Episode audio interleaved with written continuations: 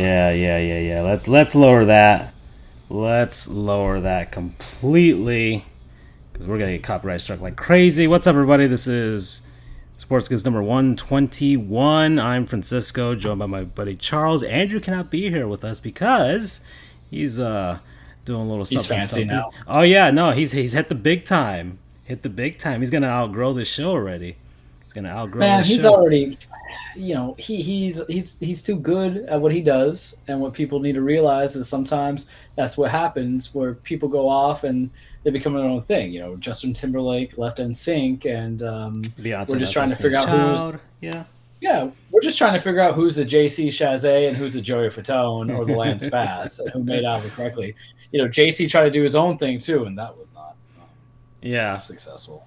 Yeah, so he's off uh, at a teleconference with the college football playoff committee.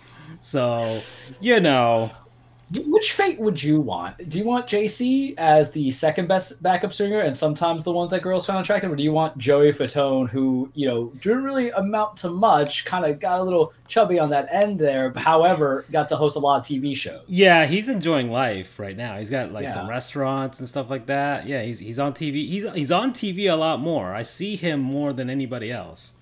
For sure. I- I will outside say, of just Taylor Lake, you know.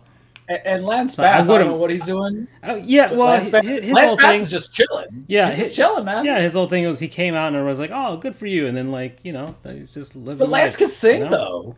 Yeah, No one wants to be Chris. No one wants to be Chris. We Yeah. are never going to be Chris. Okay? I'm just saying that right now to everybody on my soul.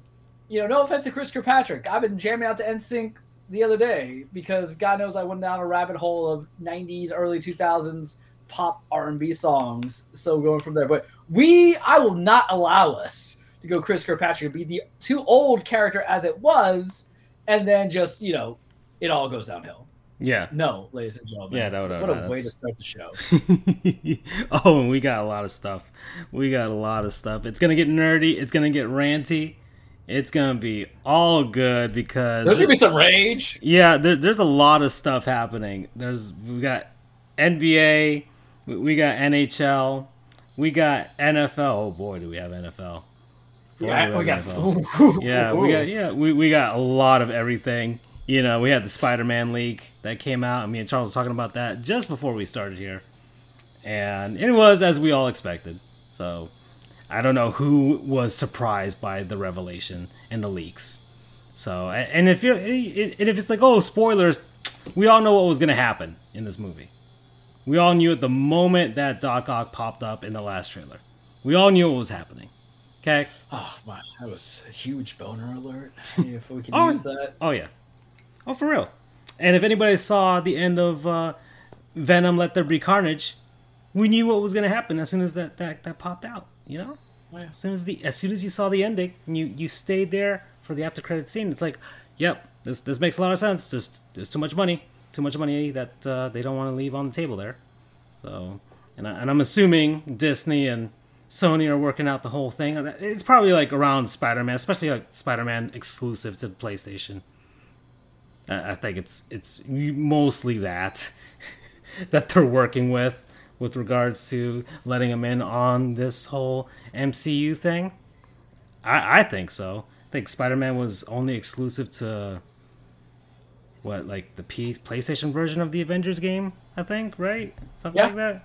Yeah. Correct. So there, it's just it's just that he's gonna be stuck on a place. Like if you want to play as Spider-Man, you're not gonna get much opportunities on PC or an Xbox or, or a Switch. So you know, get- Look, get- Spider-Man, Spider-Man, Miles Morales are reasons why you should have a Sony console. yeah, I, I, I gave props to Miles, and I think I did. I give props to OG Spider-Man. Was I even on that show? I think I was on the show. Hmm. I just never gave it to it. I don't know. I've been actually rewatching the cinematics of that game because there's some games there's no purpose in rewatching the cutscenes.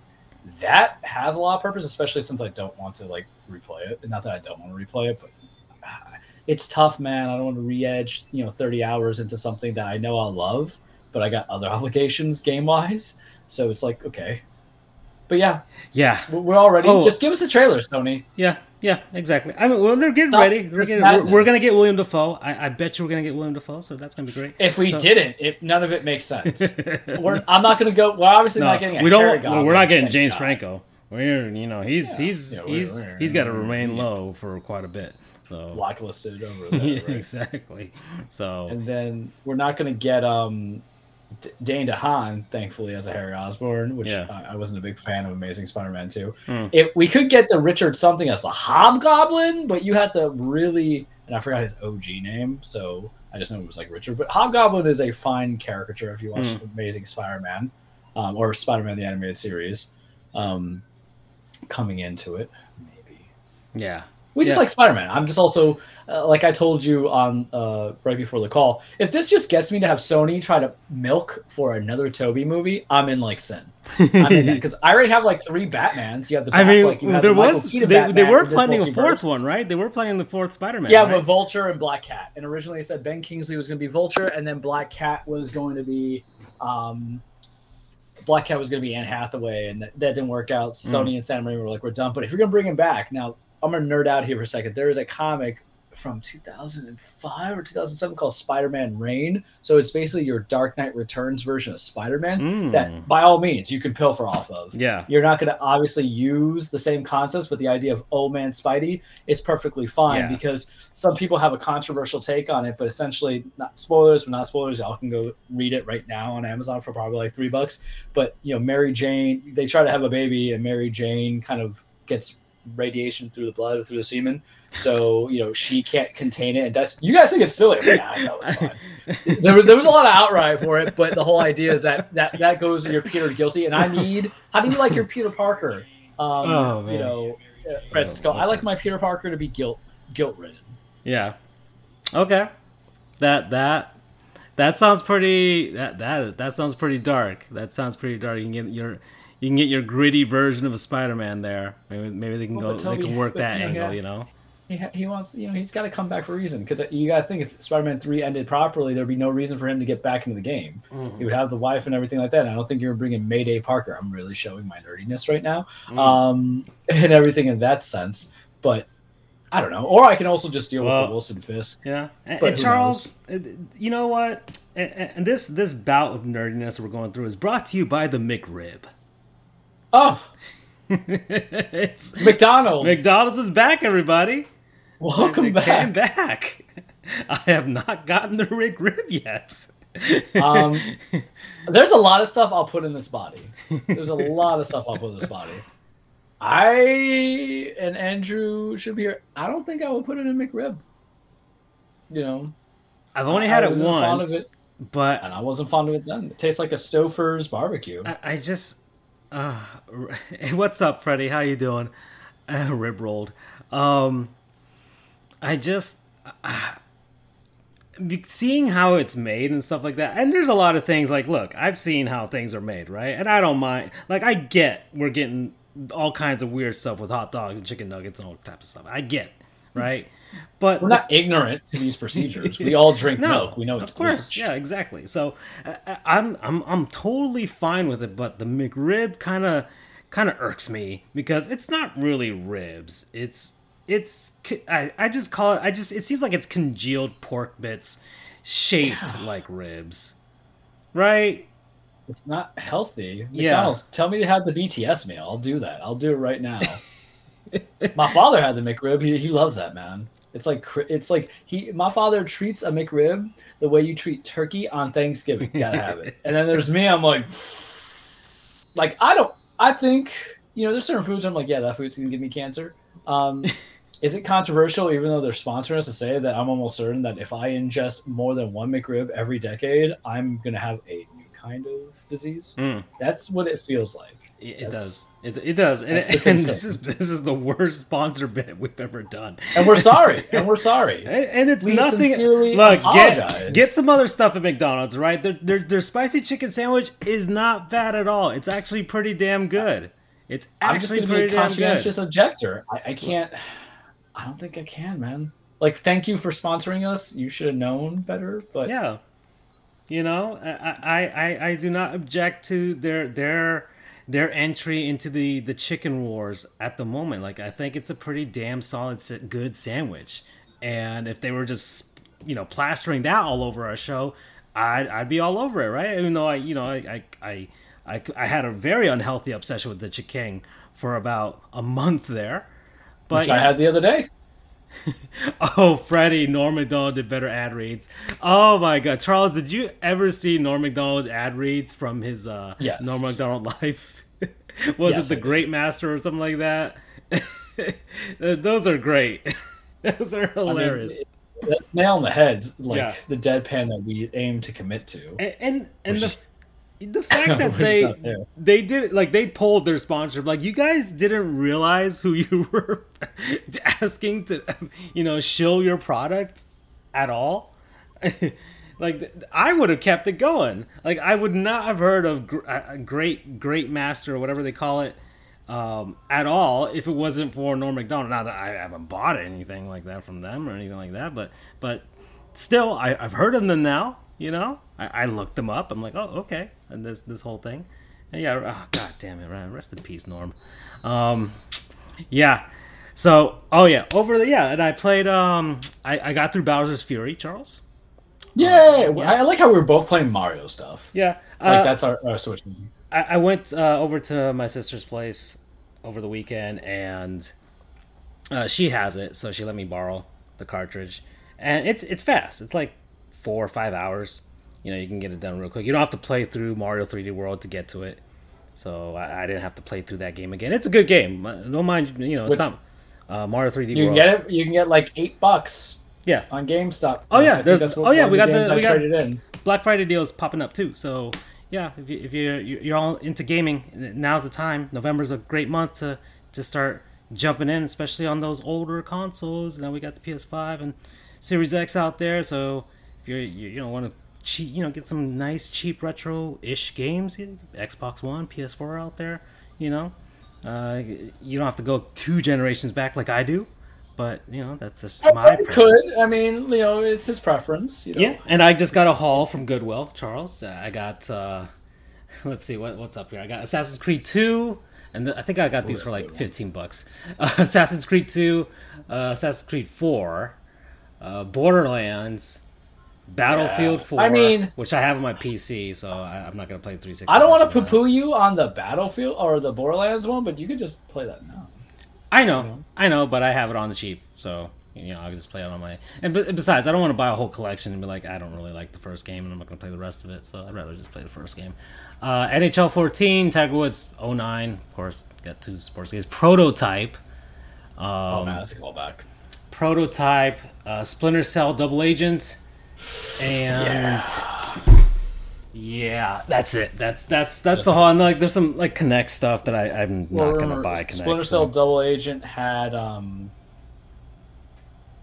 has two different endings from the Xbox and the PS2 days. Oh, that's when Ubisoft was a big motherfucker. Mm. Or excuse my French, a big MF to us. I mean, it doesn't matter at this point with the with the cursing. I've already labeled this as explicit. I mean, with, with the other stuff on the, on the podcast, you know. All right, McDonald's over. You we already got the ad read in, so we're good to get. You know, we're, we're good with that. Uh, oh yeah, Perani's Hockey World, everybody. You know, it's getting chilly. Perani's Hockey World. It is getting chilly here in Florida. It is getting chilly here, and you might want to get some hockey gear if you're down here. Because or if you happen to be a Denver Nuggets fan, you go to Perani's Hockey World Ooh. and get a cup because you can be kicked in them uh, mm. things, so you need some protection. Yeah, maybe head on over across the across the arena, go to the Avalanche locker room. I'm sure they got their stuff from Perani's Hockey World because they got the lowest prices and biggest selection of all the new products and the closeout and prior year products. So go to our website, click on the link, it's there. Listen to our episodes while you're at it, and yeah, yeah, yeah, there we go. And oh, Freddy's Freddy's posting some stuff. I'll, I'll take a look at this, Charles. Anyways, um, McNaldo's. I like the. It. All right, yeah, Freddy. Uh, I gotta learn how to integrate the stuff you post into the show more seamlessly. Uh, I, I have to find a way. I, I will find a way to do that. Uh, so it must just be like point and click on. Yeah, on yeah. We're just like laughing out of context and, and and nobody knows what the hell we're doing. Um, I always feel like that's the appeal, though. Yeah, yeah, Yeah, and uh, yeah, and, and now I've I've you know we're preface everything. Hey, for the video version, we're talking about uh, audio version. We're talking about this, you know. So yeah, we evolved. We that's evolved. that's fine. So yeah, McRib, good to go. Perani's Hockey World, we're good to go, Charles. And you know what? I, I feel like uh, we, we, have started hot, and you've already mentioned it. So let's let's jump into the NBA. Only notable thing that happened was. Oh, so no, so let let's, let's let no no we got crescendo it. All right, we got crescendo right. it because right. once we go on this rant, there's no coming back. Oh yeah, no no, we, are already at we're no at rant. 15 minutes. This thing's gonna take us into the into the halfway point. I bet you. oh, yeah. Freddie, you are eternally seamful. Oh man, so so Miami Heat, Denver Nuggets. Last night. into it. All right. Last night. Denver, Colorado. Here we are. Here we are saying it's only the beginning of the season. Nothing happens. There was nothing for us to talk about. Mm. And then certain people heard this in the universe and they corrected us on that juncture, apparently. Because, um, yeah, take it away, Francisco. Bring that heat. So, you know, typical NBA game, Denver, kind of a difficult place to play at with the high altitude and things like that. And, and the Miami Heat, they've been they've been pretty hot. They've been pretty hard to start the season. We've been pretty lucky down here in South Florida with uh, the Panthers and the Heat. Unfortunately, Muy calor. Unfortunately, both of them lost last night. Panthers were due for a bad game. They still lost four to three. They made it close, regardless. They're playing tonight. And, and the Heat, they they went over to Denver, and it's like okay, and, and the game got away from them. The game got away from them a bit, right? Hey, they lose. Sometimes 90, lose. Yeah, 96 to 113. The Nuggets haven't started off like gangbusters, whatever. They're a regular season team anyways. They haven't done anything in the playoffs, you know. Trash. Yeah, exactly. They're, they're trash. They're frauds. We all know this. We all know this. So, uh, there was just a, a little something that happened when the game was essentially over at this point, right? About like two and a half minutes left to go. And you know, uh, a certain player on the Heat uh, named Morris made, made a foul on. on it's uh, a hard foul. You know, a hard foul. Nikolai Jokic. You know the yeah, the, the, we're all adults here. The MVP. Somebody. You know. Uh, we, we, that's last season. Yeah, I know, but you know that's what he's. That's why you know Charles may not acknowledge him as so, but but that's. I, that's I didn't. Well, but my, my time's coming. and, and you know, hard foul yeah, the Heat are that type of team where they can grind away and things like that. And that's fine, right? And Jokic took offense to that. Morris was walking away from the play. Foul was called already. Yeah, we, we get that. But, uh, you know, Morris uh, went charging at them, dropped the shoulder on them, you know? Dropped the shoulder like behind the back, too. Oh, kidney punched him. And uh, let's just say things got a little hot between the two teams. And boy, oh boy, Charles, here we go. Oh, go ahead, Charles. Here we go. So, y'all can't deny it. I'm a straight rider. You don't want to F with me. Those are the miraculous words of a Tupac Shakur with Ambitionz Az a Ridah. And if there's any player on the Miami Heat that emphasizes that kind of mentality aside from Udonis Haslem, we'll start with that mindset. It would be a certain James, you know, Butler, mm. Jimmy Butler, my Jimmy, crush you know, work every penny worth, you know, the mm. Butler as we call him, um, and of course Udonis has Haslem. But so what happens is this dinosaur-looking trash of an excuse of an MVP goes out and just can't can't take offense to it that you know someone kind of gave him a hard foul. I we have lived during. I got to pause this because I'm so into this. I, I can't multitask. We have lived through the Malice in the Palace. We have seen 90 Chicago Bulls, Detroit Pistons games, and what you get is this little hard foul on a fast break. That it's aggressive, sure, I'll give you that. I, am not going to contest that. I have seen much real. It wasn't even so bad that he got a flagrant. Like, let's say if nothing happened, after the fact that there was no flagrant and nothing really ejected. The plays were still continuing. It goes from there. But it's it's it basically it's a, a little sort of thing. And then some Serbian Charmin soft tissue of a player who I didn't even think was NBA MVP in truth just by default, and we put up the conspiracy theories last year, comes over five seconds. I did the count. It was a five, six second delay, goes and just basically, you say shoulder, I say like elbowed him in between the back of the kidneys and his back to launch Markieff Morris down. Yeah. He, Basically, he, he, like hit, he's he, he a had a vertebrae. Yeah, he, he had some some vertebrae. And yeah. then in Yeah. Denver, these classy people with their Mm. high altitudes, their free Oh. weed, and their Coors Light beer. the, the people know- of Denver who we know are Y'all, y'all are just snowy trailer who park. who we know call that who- right who, now. we know are soft ass fans because of the incident between that Suns fan and those two um, dicks that poured the beer on him and he beat the shit out of them. You know, we remember that, right? We remember oh, that. I remember that. You uh, I, I snowy spec- trailer park birds. All right, Denver Broncos are a shitty team. All right, the Rockies are even shittier. Right, and you guys were fucking lucky that the Avs came into Denver their first season there with a superstar team from Quebec. Yeah, I, I'm I'm do going all the way back. Right, Couldn't, couldn't even do back there. anything with Joe, uh, George Karl. You know, Mm. Melo didn't like you. We don't like you now. So anyway, that stuff happens, and then you see Mr. You know Dinosaur, and I was gonna research the type of dinosaur he looks like to me, um, oh, oh, please, because he does. And Please, I- I you know I'm a dinosaur nut. and, and then all his young people going there laughing up as Jimmy Butler went from I'm wealthy to I lived on the streets real quick as he's going Yeah. there and saying, bring that ass to the back, bring it to the back, bring that shit to the back. Oh, And then yeah. a lot of people with their Twitter fingers saying he ain't even a real man because they can hit it.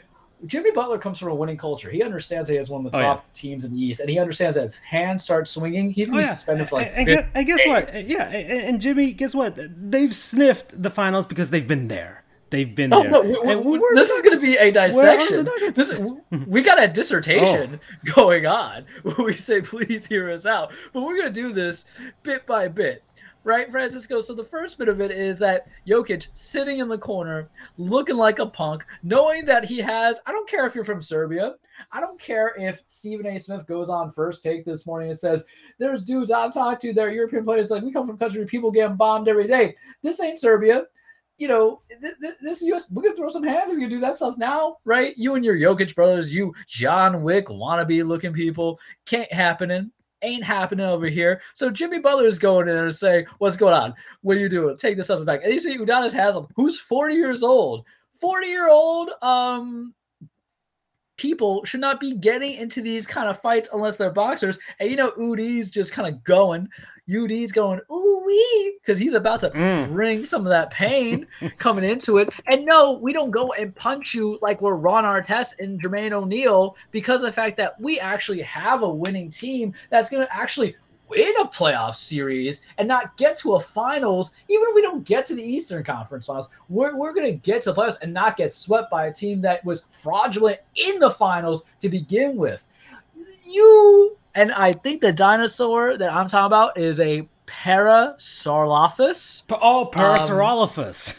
Because if you look at Nikola Jokic and you look at the Parasaurolophus, I feel like I just did a Harry Potter quote. Parasaurolophus. And you yeah. look at that. You tell me they're not one the same, especially if he brings that kind of like Eastern European, Eastern provinces with the big thing in the back of its head. Because you are known for being a dirty player. I was on Twitter all day today as I was being a lawyer, I'm seeing you slapping dudes in the face, going out there, doing everything. And you know what, man? Like Spo, class act that he is, says it like it is. It was a hard foul. That's kind of what Markieff known for. It was a Mhm. five, six second delay. That's obviously wrong. Um, and then what happens is like he said something that's true about Jokic. He's very lucky Markieff didn't catch him in the front when that foul happened Mm. because I think his ass might have been handed to. What is he gonna do? Flop around with his Mhm. Parasaurolophus arms? You know, he's gonna go from there, rar, reptar, and this shit. No, It's a plant. No. It's an herbivore too, but it's not well, even a. you know it's what? not even a carnivore. Obviously, he's an herbivore because he ain't got real beef. Because he got soft. He got soft, man. You know, I didn't know that the famous person on the Denver Nuggets, the guy who's your MVP, you know, is basically, you know, he has to be picked up by Mike Malone at ABC. Little Children's School because he's a little punk ass. That's what happened. So Denver, you guys want to hold on to it? Now, This is the bomb I was going to drop. He's not even your most recognizable player in that team because Jamal Murray was more famous than him a Yeah. summer ago for different reasons. Mm-hmm. That's true. Ah, and we know that reason. We're not even touch on that. Mm.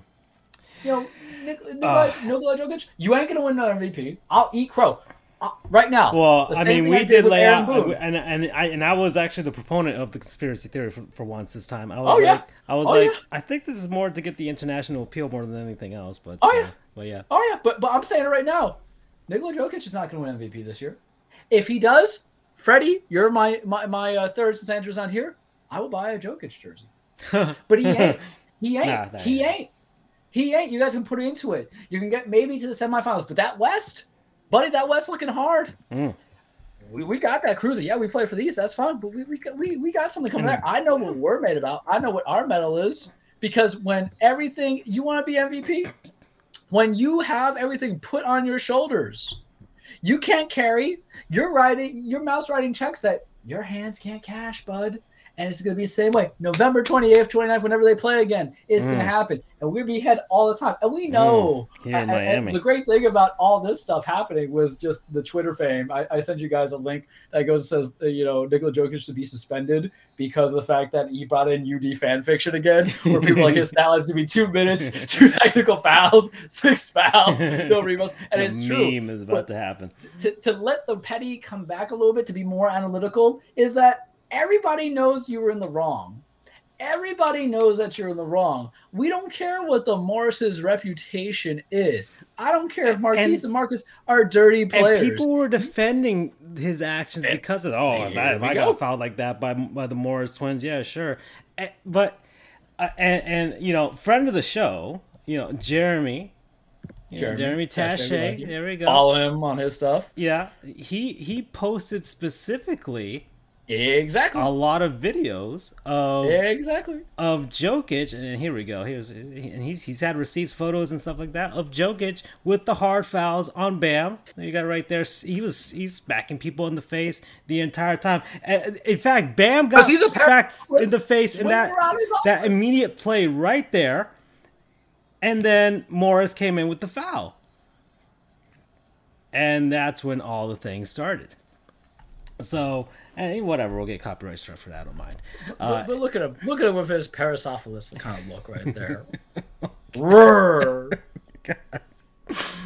I'm uh, in Serbia. I don't care if you're a point center. You know, your your whole thing. Here's the thing about basketball. We're, we're going to crap on this a little bit longer. You could be the star player in your basketball team, but you know what? You ain't still got no rings. Jimmy Butler does have rings, uh, but you know as Haslem does.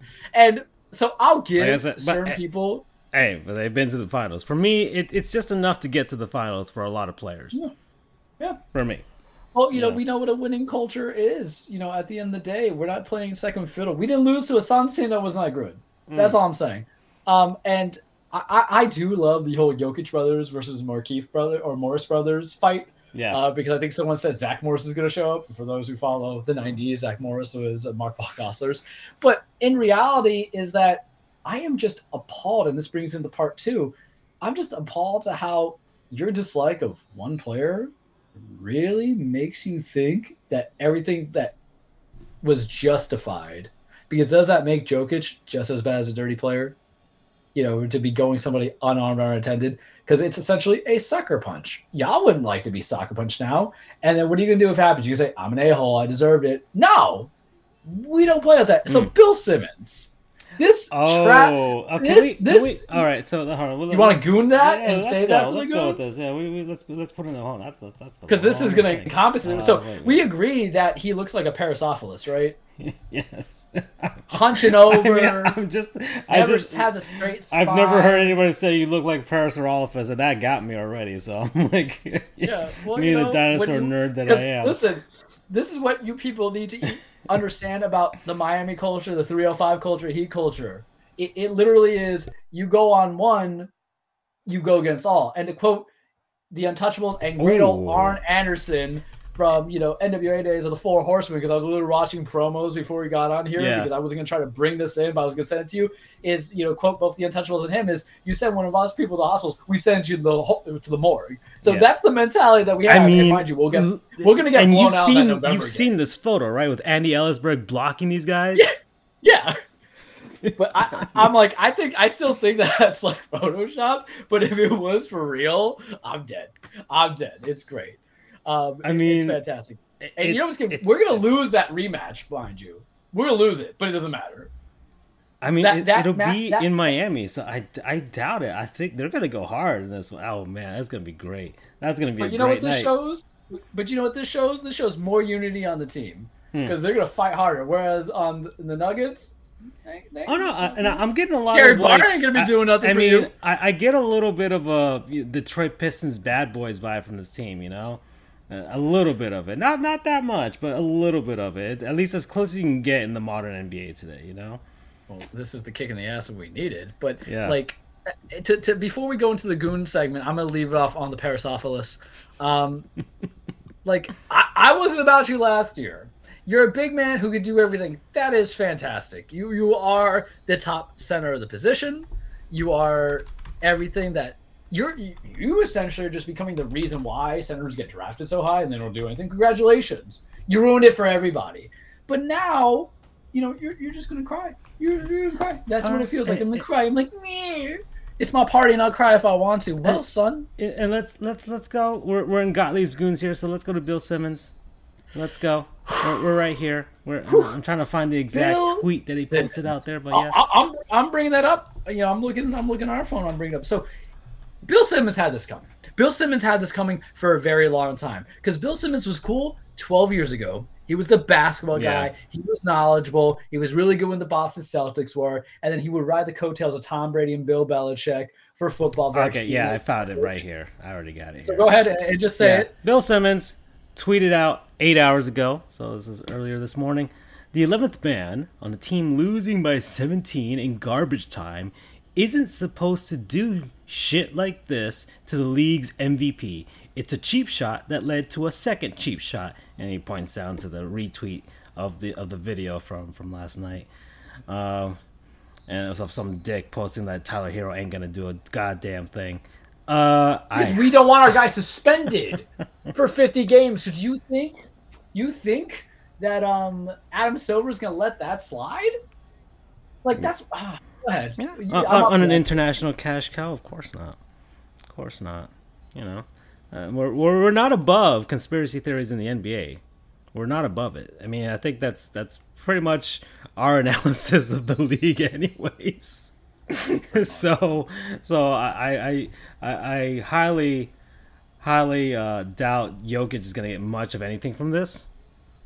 So there you go. But yeah, Bill Simmons. That Bill Simmons tweeted that out, by the way. Yeah. And What it's nonsense. yeah, just it's just just dumb, just stupid. you, you, you- and we are being defensive, but we're also being defensive to a man who's notoriously anti-Miami Heat anyway. oh yeah. Oh yeah, he To has be been. fair, Yeah. Yeah. Of course. we we ruined his saga. Wanna know why? Because not only did we win more than his big three did Mhm. back in those days, We got- won more. We, we- also got Ray Allen. exactly. who like for anybody who doesn't want follow basketball allow me to give you the hockey equivalent of this it's basically if you know and this is me knowing my hockey equivalent a little bit Hmm. it's not that we had sidney crosby we took uh, Euge- uh, malkin i don't know if he's still playing you know, he, he- was, he's- he yeah, was he still quintessential to the penguins injured, and but their and their and their runs Yeah. so that, that's like my Yeah, only that- yeah, the motivation. Penguins' big three was basically him, Crosby, and, and Fleury in the in, in back of the net. So so yeah. Yeah, so Um, it's like we gave you. Well, Marc-Andre Fleury's been around everywhere, so that's why I didn't use that analogy. Well, uh, I I mean, he was the first guy shunned out from there, but yeah, yeah, yeah. Uh, uh, Yeah, I can't think So- of anything else in the uh, equivalent That's of that literally what I gave. I mean, Marian to it Hossa jumps Like, Oh no, I died. uh, But, uh, anyways, yeah, yeah. So like, um, yeah, Bill Simmons yeah. is a tool. So Was he even around anymore? Didn't ESPN can him? That's not fair though, because ESPN Bill Simmons? everybody. didn't he have like an HBO thing and nobody watched that or something like that? And now he's, Because who wants to watch someone just uh, he's the he's the founder over? of The Ringer. Who Uh, wants, who wants to watch everybody just cream over whatever. about freaking So- the Boston Celtics, who with they're not even relevant now, Yeah. except for how to not propel a team. Mhm. And then um, at least with Stephen A. Smith, I can buy his like love and hate of other teams. You know what I mean? Like I, I can get behind it a little bit when it's not NBA related, but everybody else, like, come on, man. Mhm. All just, right. just to, So- everybody's a good Oh, we got goons. We got goons. All right, Charles. Now, um, uh, we'll stick to the NBA before we, because we're actually only we actually did a pretty good job. We're at 35 minutes, so that it Yeah. didn't go as long as we thought. Um, but and and I'm I don't know if we want to get the main rant that's gonna happen and save that for the second half of the show. I feel like it would be an injustice if we just started it now and only we're cutting break ourselves it, off, yeah. you know. So I feel like I'll talk about this goon real quick, and it's it's the Phoenix Suns owner. Okay. Oh, okay, perfect. Because I was gonna make that suggestion. Yes. Yeah, it's a Phoenix. We're in the NBA right now, so it, it, it's a perfect transition. So, um, uh, yeah, let's let's just just go with the just write that into. And then you can also say his wife. Yeah, his wife. Okay, so Uh, I sent you guys that. I was like, for reals? yeah. Okay, so here we go. So it, it came out. Uh, here's the ESPN thing here, a full investigative story uh, with more than 70 current and former Phoenix Suns employees reveal accusations of racism and misogyny against the owner of the Suns, Robert Sarver. Uh, we have a quote there. If the commissioner comes in, investigates, see what the F is going on in Phoenix, he would be appalled. And something came out today about his wife contacting former employees with regards to this. Um, there's, She there's, sees that her cash cow is going. yeah, uh, Baxter Holmes uh, breaking the story here, and and really this may be the culmination of a very strained relationship between Phoenix and the actual Suns team, and it probably stems a lot with this ownership. Uh, and and this owner in particular, because it wasn't too long ago now, and people forget pretty quickly in the NBA that the Suns were were a really shitty team. Terrible. I mean, Repetitively terrible. yeah, we, we had that woman that was at the city council meeting or whatever in, in that fantastic, lovely uh, red sweater, uh, just dunking on the team for putting out a very horrendous team on purpose. Uh, The to- old to- lady, right? yeah, yeah, yeah, yeah. She was a real MVP at that time. Real So- Vicky? Yeah. Yeah, and, and so the and, and you hey, kudos to to James Jones and for, for putting together a team that that could compete. You know, regardless of finals. yeah, regardless of uh, of Charles's feelings about Devin Booker. Uh, you know, he's there and he's doing he's doing all right. Chris Paul, old man Chris Paul, going in and, and being uh, a mentor, trying to get one last shot at something. So they put together a good team, but maybe in spite of this ownership, not not because of the ownership. You know, Yeah, it's a they- they different reason do- why. Yeah. So You know, Robert Sarver would probably want seven of Parasaurolophuses in his uh, so so uh, the Suns have been looking to get a brand new arena. Now, mind you, their current arena I think was built like in, and I, I- I should look this up. Um, I think it was built in like the early '90s. So it's not even that old. Foot oh, it's called the Footprint Center now. Didn't know that. So the Footprint Center And- name. yeah, that's that's kind of a weird name. Um, I, I don't know what it means, but it, it used to be called Talking Stick Resort Arena, but now it's Footprint Center. Just, and- just says bad. Let's see, opened in 1992. It opened in 1992. Should have all the amenities that you would want in an NBA arena, but apparently not good enough for the Suns. And that was the the the hot thing where that old lady was there, basically like shitting on the team for having a shitty team and asking for more money for for for a new arena. And so uh, the Suns uh, and they're still trying to find a way to finagle a new arena. I'm sure they looked at what happened in Atlanta and Texas, like, oh, they got new stadiums and stuff with the, the Braves and the Rangers. Well, why can't we get a new one that was built in 1992? Doesn't make any sense. Anyways, um, they I, and there's and I, I kind of related this into hockey, and uh, I'll get into it later. Anyways, this guy said a bunch. There's a bunch of stuff. There's 70 former employees and current employees that uh, the culture is not damn good in Phoenix. Very bad culture.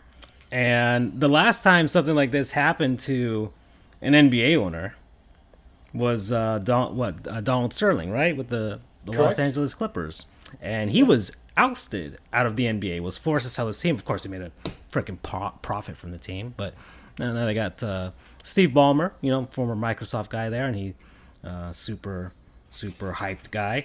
And the Clippers are fine. They got they're gonna have their did, have they opened their brand new arena already, or they're going um, to open their brand I new think, arena? I think it's in the future. I think it's like next season or something like that. Yeah. Well, regardless, they have a brand new arena that's that's popping out there. Anyways, and so Suns uh, Suns might actually be in the same scenario soon enough, Charles. Yeah, what bad luck. And what bad luck to Chris Paul. Yeah. You know, fighting racism all factors. he says, "Oh, it's the uh, uh, the San Andreas meme. Oh shit, here we go again. Here we go again. Yeah, and the thing is, when you it, let's let's say yeah, they have to deal. Yeah, uh, definitive edition you can get on your Switch. But let's say that is a situation that they encounter for whatever reason to have the same result as the Phoenix Suns. You're gonna need some leadership, man. I remember that was the Doc Rivers season where I was like, "All right, Doc, you're a good coach," mm. because there was a lot of stuff that happened. Um, with Phoenix, you have Monty, and Monty's good though. Monty and Doc, I think, are just two different kind of guys, man. Mm-hmm. So I don't, know. I don't know. It's a little concerning, but we're we're ahead of ourselves because really it's on to Adam Silver yeah, to kind of do. do. Yeah. Can you do because hostile work culture? It's the same way playing to Washington. It has no teeth outside of the league with the Washington football team. Their allegations mm-hmm. has no teeth outside of that, so it's all just for puffery and unfortunately, this is an environment that, if you read the reports, it is not something that is just this year or last year's. It's a decade and a half. So yeah. it has to have known. We're being, of course, suspicious and our typical goofery going on here, but it was apparent. It was known. And Stern obviously didn't care. Um, so who's this? Anything's to come of it, even if a force out the only people who would want to force that would be the fans, right? And you're not even getting, you don't even have it like the way that Donald Sterling was when he was on recording with his girlfriend. Yeah. And you heard saying about, you know, she didn't want him or he didn't want her around. For now, what, accusations, allegations, right? That's that's all that's happening right now. And so. what people need to understand in the real world, accusations allegations are not of the criminal uh, investigation have mm-hmm. no consequences. Even case in point, Deshaun Watson, the civil injunction or the civil I'm thinking I'm thinking work. And the civil suit that he has means nothing, right? There's still going to be teams that want to trade him and everything like that. The, the, the the NFL hasn't even interfered yet. Why? Because there's a lack of criminal investigation. Because why? As lawyers, we can say this: people get sued all the time. Yeah. Unfortunately, yeah. but it's true. So you know what's what's their own business to kind of handle it there. That's why there's really no penalties. You get like a light slap mm-hmm. on the mm. wrist if you have to pay some people out some hush money. That's what I call it, payouts and settlements. But it means nothing. So what are you getting out of Sarver? And I don't Star Sarver doesn't strike me as the persona. I don't know enough about Robert Sar- Sarver. I don't. I'm not a, a Suns no, guy. And I think, and so, yeah, and uh, and maybe it, it, it, would. It'd have to be a concerted effort by people to try and get him ousted. It has um, to be the league. It has yeah. to be all the other owners of the league. Exactly. That's the only way. It has to be and a the whole thing. Yeah, the difference between him and the Sterling situation is this: Donald Sterling was old as hell. Yeah. Robert Sarver ain't old, man. And he was why would you outwardly sleazy? yeah. He was an outwardly sleazy guy. So you want to give up that money that you could have because you can't sell the Bucks now on a bad. I'm not the Bucks. I'm thinking them because they were recently sold a couple years ago. But you don't want to sell them on a bad hand. You want to, as a businessman, do what Francisco make all the money, maximize yeah. all the profits because the Clippers were profitable at the time of the Donald Sterling um, controversy that came around. There was a lot of money to be made when you had their big three of DeAndre Jordan, Blake Griffin, and Chris Paul coming into it. Phoenix, they only just got to the finals this year, so you're you're buying more on the hype and weakness of the other teams. Even if you get a forced sell. Because if I want to be that Forbes billion dollar team, I want to get all this other cash. But then his wife, because I know we believe that point a little bit, but then his wife went as far as to get what was it, the witnesses or text the witnesses who were there to conduct her own investigation. So he's, he's, we call that in the legal world bullying and interfering with witnesses. So he's he's owned the Sun since 2004. Hmm. So, so that, the culture has been as bad as long as he's been there. So yeah, since 2004 has been his um. And I guess oh, it looks like 2021 they're overseeing a 230 million dollar renovation to the uh, to the arena. So they're staying. So they're not getting a brand new arena. Okay. I thought I was gonna spin this into a hockey thing because the, the Coyotes are yeah, their last they're on, they're on their last legs with the the Gila River uh, arena that they have in in Glendale. They're gonna get kicked out mm-hmm. after this season, and so they're not gonna have a home. And the only other viable arena is this arena right here, which they used to share with the Suns, but it's not it's not configured for hockey in in the slightest. It's it's all it's all off. And the same thing happened to the Islanders back in Brooklyn. And I doubt that these 230 million dollar renovations are doing anything to accommodate a hockey team because they the Suns have outwardly expressed that they do, they do not want to share with the Coyotes in, in a brand new arena. Thus, they're they're gonna they're going to renovate their own. The Coyotes will have to look to some other plan. It looks like they said something with Arizona State University for their basketball and hockey teams there. Or the Coyotes may just have to move out. And it's looking like that every day. We'll see. We'll see with that. Anyway, so yeah, that's that's that's the stuff that's going down with the Suns. So that, there's a goon. That's a goon for you. Well, we'll, we'll yeah. leave it at that. Eh, but at the same time, we the Sarvers. Yeah, general. yeah. So, so that's that's where we're gonna leave it at that. That's that's all I have there. Uh, we're at the 47 minute mark. I do have some some small segments here that we can get us to, to kind of get us over to the to the halfway point. So I've got here. Let me see. Yeah, let's let's go with this one. We're, we're I talked a little bit of hockey. Let's go with a uh, better known minor league team. Haven't done this in a while. So there's about a billion minor league teams out there uh, across all landscapes of sports, and I, I don't I, I, don't think I've done this, Charles. The Henderson Silver Knights. Their logo looks like the Vegas Golden Knights. They're the affiliate of the Golden Knights. They were formerly uh, the Detroit Red Wings uh, affiliate for quite a long time. So there you go. So notable alumni, because I keep trying to get to this. Barry Melrose, who's ESPN's hockey. Hey. Uh, Bob Boughner, who's a current head coach uh, in the NHL. Gerard Gallant, who's a head coach in NHL, of course, and Panthers famously sent him in a taxi when he got fired. Uh, a lot of Detroit Red Wings. Tomas Holmstrom, uh, Ken Holland uh, played for them as well. And of course, you know Hall of Fame Detroit Red Wings GM, put together all those good teams. Uh, Chris Osgood, you got Adam Oates, Darren McCarty. Uh, back when they were in San Antonio, you got uh, they were affiliated with the Florida Panthers. So a few guys that are recognizable in the NHL today. Uh, even the Coyotes, they were also affiliated with Coyotes. got uh, Evgeny Dadonov, Oliver Ekman-Larsson, Rocco Grimaldi, uh, Dany Heatley, but that was I think that was a rehab assignment more than anything else. Uh, Jacob Markstrom, and Keith Yandle all passed through San Antonio while they were there. Uh, they are called the Silver Knights. One because the Golden Knights are the NHL team, and that only makes sense, gold, silver. But also Nevada is known as the Silver State, so that makes sense for them. And then you also uh, have that um, uh, last season the AHL was kind of weird. Some teams didn't play, some teams did play. The Pacific Division did play, and they had an actual playoff, not for the um, the the Calder Cup in the in the AHL. They just played a playoff series, and they lost. Their, it was basically a division championship, and uh, Henderson lost their division championship final to Bakersfield Condors. So there you go. They play at the Dollar Loan Center, Charles. Or actually, they will play at the Dollar Loan Center. It hasn't been built yet. It will open up next year. It holds 6,019 people.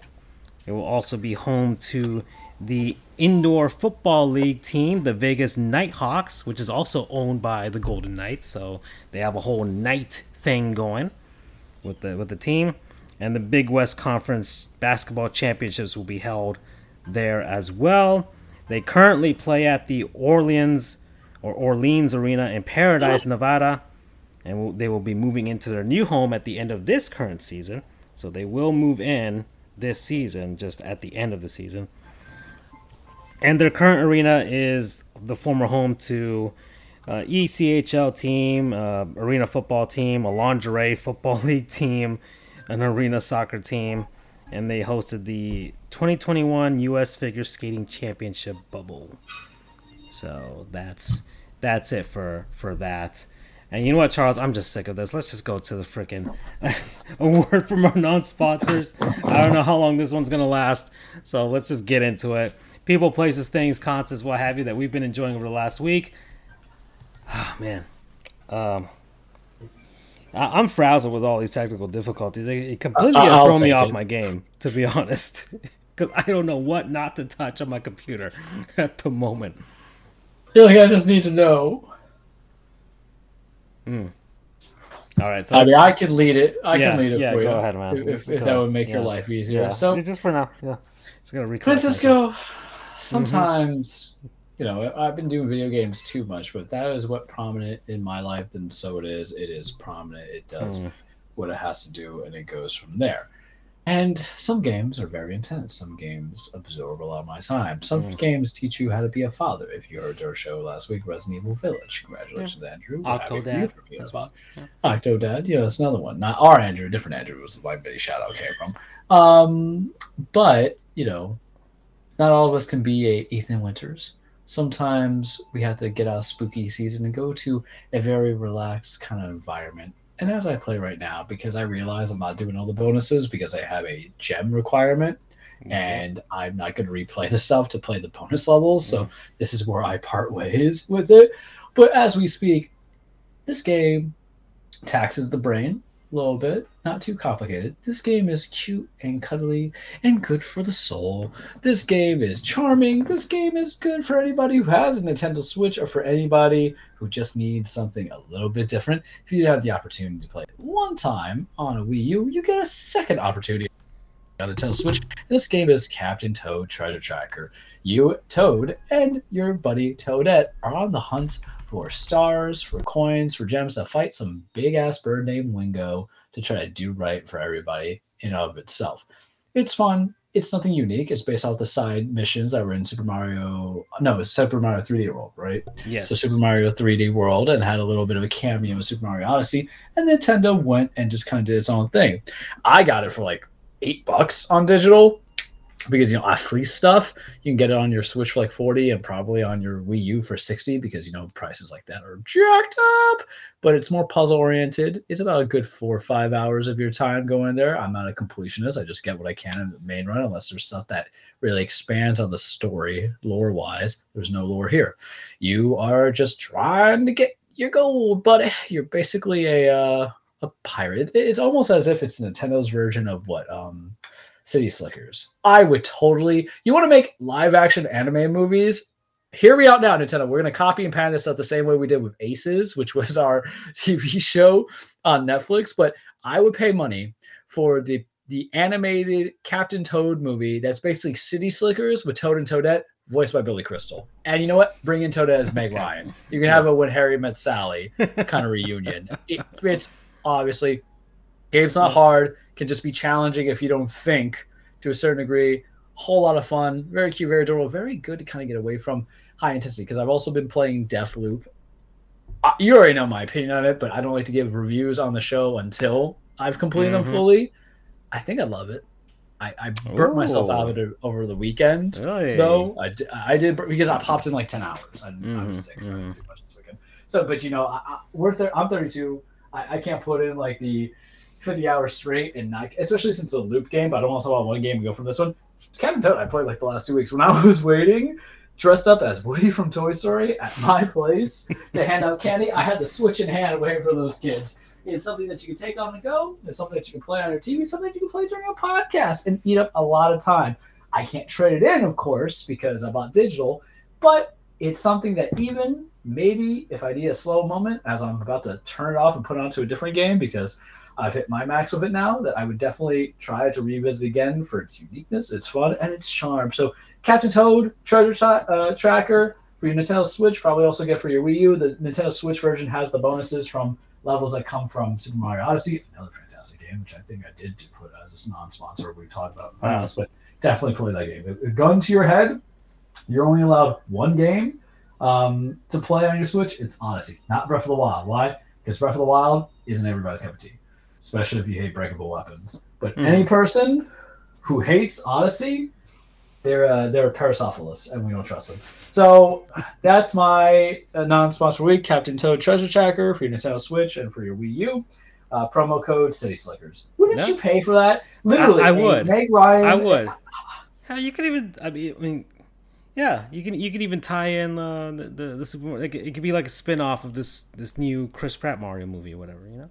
Billy Crystal as Toad is something I never thought I needed until I saw it in my head. I actually, I really, I honestly think that would be a great idea. Right? It's voice acting, so you don't have to get him. You know, I'm sure. You, you, of course, you'd have to pay him, but maybe not as much. I'm not sure. I'm sure he'd do it. He hasn't done anything in a while. Yeah. Yeah, he can't be famous for just watching the Clippers suck. You know, I, I, I I'm totally behind this idea. I am totally behind this idea. Uh, all right. So uh, my non-sponsor, uh, I'm gonna go with a food-based one. Food-based one because, and uh, I just want to make sure I do not do anything that makes my computer crash. So, um, uh, it might have been the PS2 game running in the background too. That might have actually done it too because it's been running smoothly since I've I've not loaded that up. So you know, whatever. Anyways, um, uh, so so Charles, uh, yeah, I went out over over the weekend. You know, on a Friday night, had a good time, right? So uh, it was getting late stuff like that, and um, someone was craving food, some some some Asian food. I'm like, oh man, I could be open open this late at night. Pei Wei, I'm throwing my phone at you. If I say what?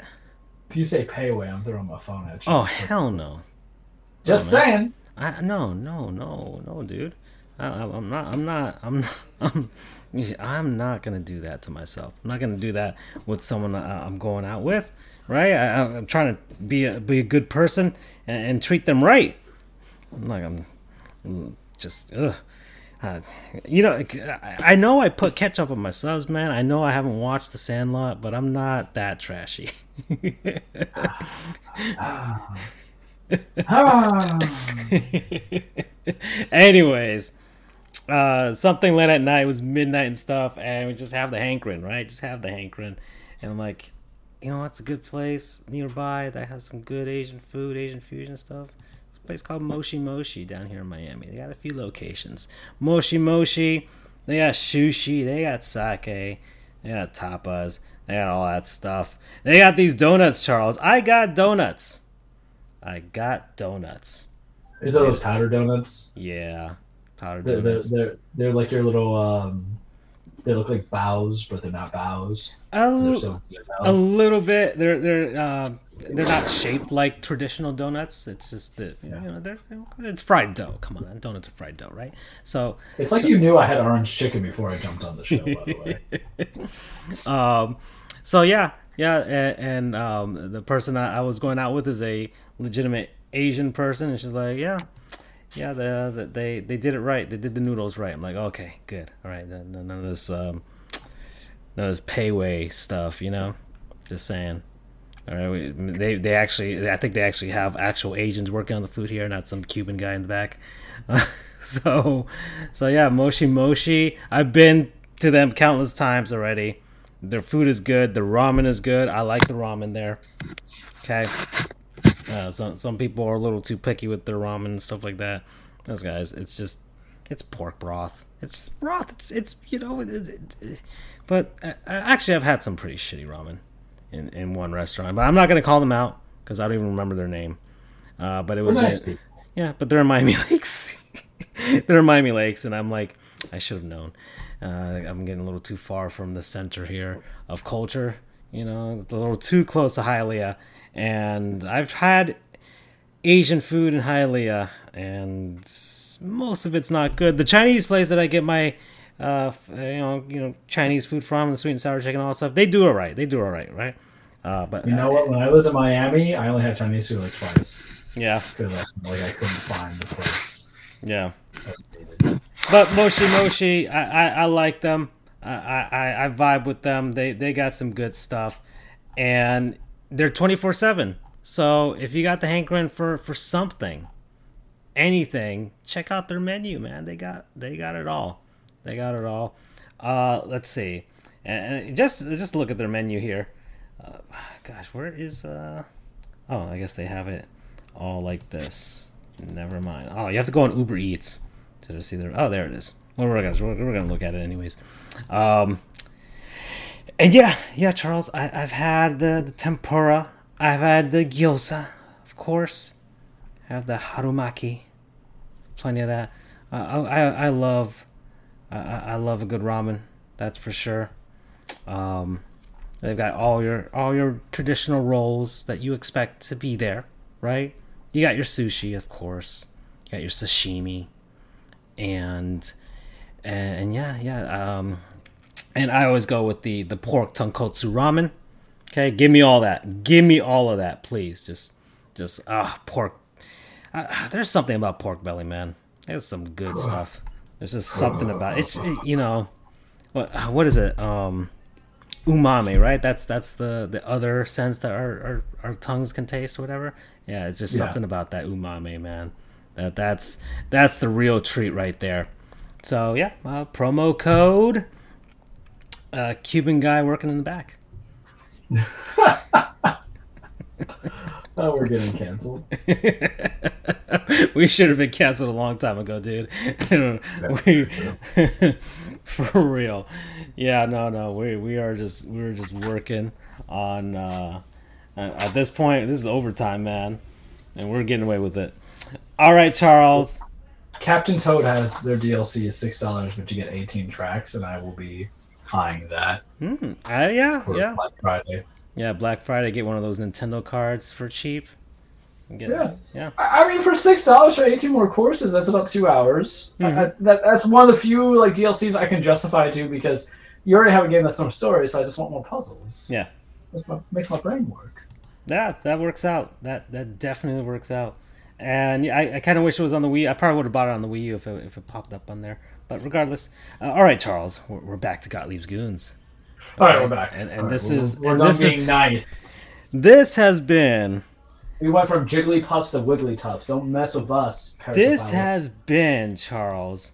Yeah, you've had many, many petty sagas over the course of our three years on the show. We right? Know, we know your relationship with Aaron Boone, right? We know your relationship with Vince McMahon. Of course, we know that. We know that, especially, right?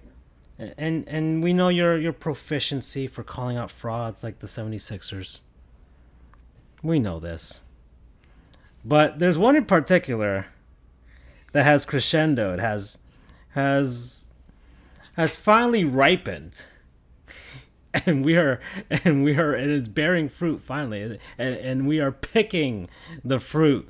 And it's very low hanging fruit right now, folks, and that's the beauty of it. It is very low hanging fruit. And uh, look, we are not above low hanging fruit on this show.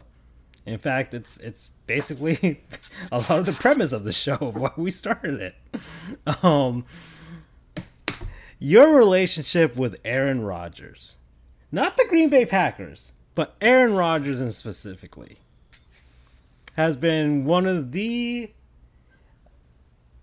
more interesting sagas because because I know how much you love being right about this man. I know how much every time the Packers make it to the NFC Championship game and they falter. And I know that Ron Burgundy image of you with the heart on is so right, so true. Okay? The Dana White load size, the Guy Fieri load size, all of those gifts are are so true. But Charles, over this past week, it has. I, I, I can't even. I don't even. I don't, there's no load size that can encompass what has happened. Aaron Rodgers tested. Oh, we talked about it last week, but it was only the beginning. last week was only beginning. Aaron Rodgers tested positive for COVID. All right, fine. Okay. He even said, "Hey, man, I don't hate him. I just, you know, hope he's not gonna get sick or anything like that. It's just, you know, it, it was just part of. It's, it was just funny to you, right? It's just funny. But I didn't. Ex- I didn't expect it to kind of roll into what it did. I was very. I thought it was gonna be more low key than that, right? I I wasn't expecting that. Uh, oh, it looks like Andrew wants to pop in here. Uh, if he, you, you can tell him that Charles, if he wants to pop in. Yeah, pop I'll text him back. Uh, so, and I, I, I want Andrew to join in to, to pop in here because this is going to be one of the most epic. He joined. Eh, He- He's gonna hear this. One of the most epic rants, and, and we've had ever, and it is. This is the most satisfying of your petty sagas because it is. It has come to a head because it's not just you this time. Because look, I was on the Packers bandwagon, right? And I, I I'd be like, you know, Aaron Rodgers not that bad of a guy. He does the State Farm commercials. He looks pretty cool. and I've been like that for the last couple years. Well, you've had this sort of this this this uh, solo crusade against the man. Um, um, you know, and it's like okay, fine, and and we've all seen the relationship with him and his family and how much they, they all hate each other. He dated Danica Patrick and stuff like that, and now he's got the whole Californian. Uh, I don't even know how, how to describe it vibe to him right now, and uh, he goes on the Pat McAfee show, uh, and I guess friend of the program. I guess because Andrew met him, so let's we'll just say that. We also we also love Pat McAfee because he commentates on SmackDown. That's true. He's a big wrestling aficionado. Andrew, are you there? Are you there? Yeah, I'm here. Okay. It goes on the Pat McAfee show, and it, it's it's kind of funny the, the memes people popped out with, with essentially he if there was a bingo card of uh, anti-vax rhetoric, Aaron Rodgers hit all the things. You got bingo. you got bingo from it. Um, we heard everything, and the title of this episode is SG 21 121, sponsored by Ivermectin. because, of course, it is. This is all funny to me. Now, mind you, me, speci- me personally, I really don't care. I just find it funny.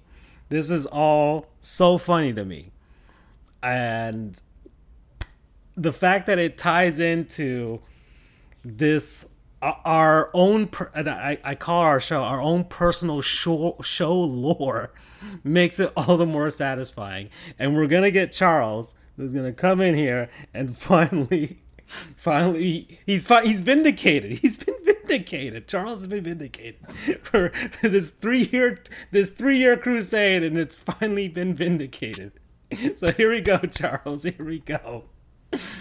Oh I man. feel I feel this is only appropriate because we started the show with Spider Man, but I'm gonna you the most bombastic, fantastic song of 2004 that wasn't Crazy Love with Beyonce and Jay Z. Actually, I think that was 2003. It's Dashboard's Confessionals Vindicated from um, Spider Man 2. Hope dangles on a string like slow spinning redemption, winding in, wind it out. And then he goes, Vindicated, I am selfish, I'm wrong. He's just putting out there, I'm vindicated. Boys, I am right. I swear, I swear, I knew it all along, but I am flawed, and I have read it up so well. I am swear to know, swear to so self. There's so much songs. The other song I would use in comparison to this is Johnny Cash's "God's Gonna Cut You Down." You know what I said? You can run on for a long time, run on for a long time. Sooner or later, God's cut you down. When sun and dark comes down the light. To answer your question, this California look that he's looking for right now is being a Big Lebowski on a diet. That, that's the first thing. He showed up with the Pat McAfee show with the Star Wars Force, uh, not Force Awakens, Rise of Skywalker shirt. First off, that really should tell you out of all the Star Wars shirts for the movies to watch, you're gonna watch the one that gives you no such context to any of the things that they're collecting to, because you made no sense, just like uh, Rise of Skywalker. Congratulations, Aaron. What did I say last week on the show, guys? I said he can't handle that criticism. He he's soft. He's soft. He's basically the football equivalent of the Parasophilus. Andrew, I need you to Google Parasophilus. Par- Paris or all of? I can't say it, man. I can barely say my own name. Come on, give me a break here. Parasophilus, and then look at um, Expelliarmus, and then look at Nikola Jokic. But he goes around, he tells people, he says in August that he's been immunized. He goes on this whole thing. Then he goes on the Pat McAfee show saying that he's taking combination of vitamin C, ivermectin, all these other things, and then proceeds to go on and say, get defensive because he's saying that he didn't lie to the media. He only stated things that are different. And then everybody's just trying to be like, but that's a lie. It's an omission of truth and it's a mission of truth because you don't want your opinion to literally be influenced and attacked and you go on this whole soapbox craze of that you believe that cancel culture is going to come at me that the woke left's not going to like me or the right's going to be anti-vaxxing but i don't think either side's going to look at you like that aaron. I think they're just going to look at you as a putz. They're going to look at you as an for somebody who's 37 years old 38 years old as someone who's immature to the fan base and can't take that heat and that criticism because you just didn't want to outright tell people nah. This has been a very polarizing topic for a lot of people throughout the year the year of when the vaccine has become made available. And there has been people who are younger you in less fortunate situations who do not have a platform the way that you do that could have just been like oh are you gonna get the shot on? Nah or yeah and that's it. And we have to deal with the blowback every single day. I get blowback for saying i'm vaccinated from people who think you know ice house beer is the best kind of beer out there I'm sure there's blowback for people who don't get vaccinated and they have to deal with you know other people saying, "Oh, you understand, your people at risk." Everybody is dealing with criticism on a topic that is prevalent through all of not just this country, every country in this world. And you have a platform to be like, "Yeah, I'm immunized," and then because you get this little soapbox with your buddy Pat McAfee and AJ Hawk, who played with you, by the way, and you explain your whole logic, and then you you drop face. If you watch that clip, the minute he says ivermectin, you see AJ Hawk going like, mm, cut it, cut it, and then you try to get another bite of the apple by going back on the same show. Who's always going to take you because no other sports group is going to have access to a megastar, one ring kids, megastar um, to have on that platform, the Pat McAfee show. He's certainly going on ESPN, NFL Network, and try to once again save face. It is disastrous. Tiger Woods PR worked better, I think, than Aaron Rodgers going on right now, man. All these disasters because it's not that you did anything wrong. You just is this fair to say? You thought that your opinion was more important than really what it was? I kind of think so. And it feels good because my whole predication on was him as a player when I was like, I get it, but I don't get it anymore. I, I know where he was 10 years ago to make everybody lap him up and think he's so fantastic, but that has come and gone. And all people did was pilfer onto the, the blame onto, or filter the blame onto Mike McCarthy, Dom Capers, all these other guys. But this was a storm of shit. Not a shit storm, but a storm of shit that had been brewing since last season when we got into the off season that you know Jordan Love had been you know he was he was drafted out. He was you know drafted in basically. He's feeling like he's getting phased out. Rodgers doesn't know if he want to come back. He played this whole thing. I was like oh I'm probably gonna retire. I don't know. So you already brought in unwanted unnecessary drama and now you put even further drama because what has happened guys? You know you're not vaccinated you're saying you're immunized, but guess what? That doesn't come into it's it's basically saying that you're not within the protocols of protection as needs the NFL. And it so happens that the Green Bay Packers have had a high proliferation of um, positive COVID testing the last couple of weeks. So you basically maybe put the eyes on your organization for bad protocols because they gave you an exception because they collared you like the baby that you are. You should literally join up with Nikola Jokic and join the ABC Little Children Daycare, and maybe they can teach you how to win instead of saying me, right? Oh, Mic drop. Oh man. I kept it brief for y'all because Andrew's in, and I want to hear his voice. News just came out a few minutes ago. Okay. Um, so the Packers have been fined three hundred thousand dollars. Rodgers and wide receiver Allen Lazard, who are each fined fourteen thousand six hundred fifty dollars. Um, the Packers were fined because let's see, hold on. Uh, Because Aaron Rodgers won't wash his hair. Uh, Well, let me, yeah. let me let me search uh, Um, Packers fine on Twitter while you're looking that up. Uh, let's see. They did indeed, according to Lindsay Jones, league did indeed fined the Packers three hundred thousand dollars. I'm getting an echo on my end um, from uh, speaker. Um, and Aaron Rodgers and Allen Lazard, uh, fourteen thousand six hundred fifty dollars each for COVID protocol violations. Those include some instances of the players not wearing masks in the building, including press conferences and attending the Halloween party. So that's according to the discipline uh, negotiated by the NFL and NFLPA. Okay, so that that just popped out. So three hundred thousand dollars to the team, and For a team that's publicly owned, that's hard, man. and fourteen thousand six hundred fifty dollars for Rodgers and Lazard for the Halloween party. So there you go. I wonder what I wonder what he went as for Halloween. He was John Wick. oh, oh well. What's he gonna do? Because he could, he's gonna attack the COVID antibody. He's like, "Alright, you can't get me. so there you go. What a right. wacko. Oh man. So, uh, Andrew, do you have any opinions about this? Uh, Now knowing that the saga across all of this.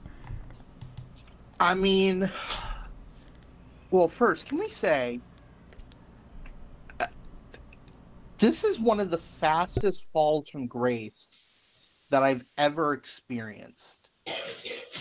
The guy went from, I mean, look, just a few weeks ago, he was lauded and, you know, pats on the back for saying, I still own you, Chicago. Everyone thought that was great. Everyone loved his Halloween costume as being John Wick. You know, Discount Double Check. You know, it's like the guy could do no wrong. He was on Jeopardy. You know, people thought that Jeopardy would be his future. Hell, I thought, you know, it's perfect. Jeopardy is going to be selecting its host. They're shooting shows right now with Mayim Bialik through, I think, February. I mean, the timing is perfect. He retires after the, this season, and, and uh, this is my thinking before all this happened. I was thinking he'll retire after the season. He'll slot right in on Jeopardy. It'll be perfect. He's thrown that away for sure.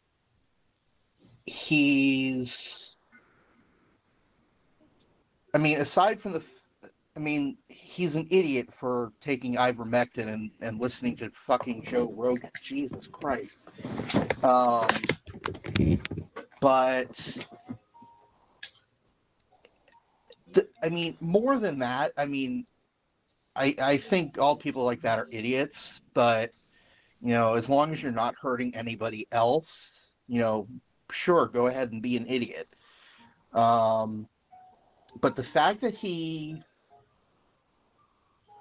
he says I may have deceived people. No, you lied. You said I'm immunized. That's like saying I mean, I I said the equivalent of it's just a, it's just a razor bump, baby, nothing to worry about. That's what Aaron Rodgers. Said. But I, I said that in the chat. You said that. I don't know. I think you said that last episode, actually. and like, well, greatest hits, guys. Yeah. like that you can't pull the well i was immune no there are only two ways you can be immunized against something one is to get the damn thing and the other is to get a vaccine those are the only Te- way you can get immunized Technically, third would be dead, and we're not that lucky right now. If you're a Chicago Bears fan, that's well what they want. let's right um yeah, it, death is is pretty kind of prevents you from getting any diseases. Um, but to say that you're immunized when you know full well that you are contravening the NFL's requirements. I mean, this is on. I would say this is on level of stupidity with Evander Kane, who Mm. gave a fake immunization card even though it wasn't required. Yeah, and Evander Kane needs the money, by the way. So yeah. Right. Um, he he's getting fine money he don't have. Um, but like I said, my take is if if you're going to be an idiot, be an idiot to yourself and don't harm anyone else. But he not only is he an idiot, he there was a on SNL um, during their opening monologue they they That's our- this. That's our title cover for today. Oh, right. Uh, um, and he and he said, "Yeah, I was totally immunized. I, I told the guys everything is going to be fine while I'm in a huddle, breathing in their faces, three inches away with my wet mouth. Like you're an NFL roster, if I remember correctly, is 52 people. So you got 52 people, not to mention the I don't know 20 some players on a practice roster. You're putting every single one of them at risk even if all of them are vaccinated. And bear in mind, offensive, defensive linemen, they are so at risk for adverse effects of COVID because they're all massively overweight. And that's another discussion for another day. But they've got sleep apnea, they're they've got a load of health issues.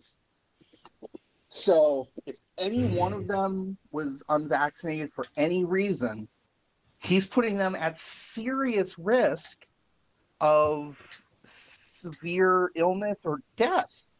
And that would be on his hands. Luckily, that doesn't appear to be the case that anyone got severely sick because of Aaron Rodgers. But it's it's kind of like DUI. Just because you didn't kill anybody doesn't mean that it's okay for you to do it. So Indeed.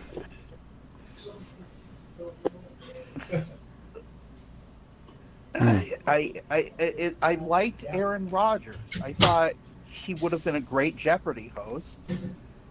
You know, I mean, a little bit weird that he's dating Sh- uh, Shailene Woodley, but whatever, or engaged, I forget. It's a little bit of a large age gap, but you do you. It's it's legal. It's like, good God Almighty. Yeah.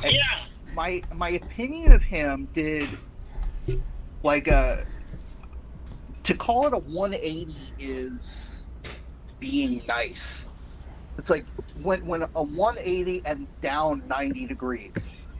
Like there's a roller coaster in Tampa where the the rail goes actually beyond 90 degrees going down. That's what happened. It's gone beyond 90 degrees. It's going backward now and down. Like, Jesus. It's. It's. I don't have enough words for it. Yeah, it, it was, uh, and, and I already prefaced this where I, I really, I mean, I'm, look, I, I don't get into the whole political thing anyways. That's, that's a whole other thing for a whole other show and stuff like that. And I'm getting the echo again, by the way. Um, but it's, it's, it's just hilarious to me how the the bingo card thing, how he hit every single point.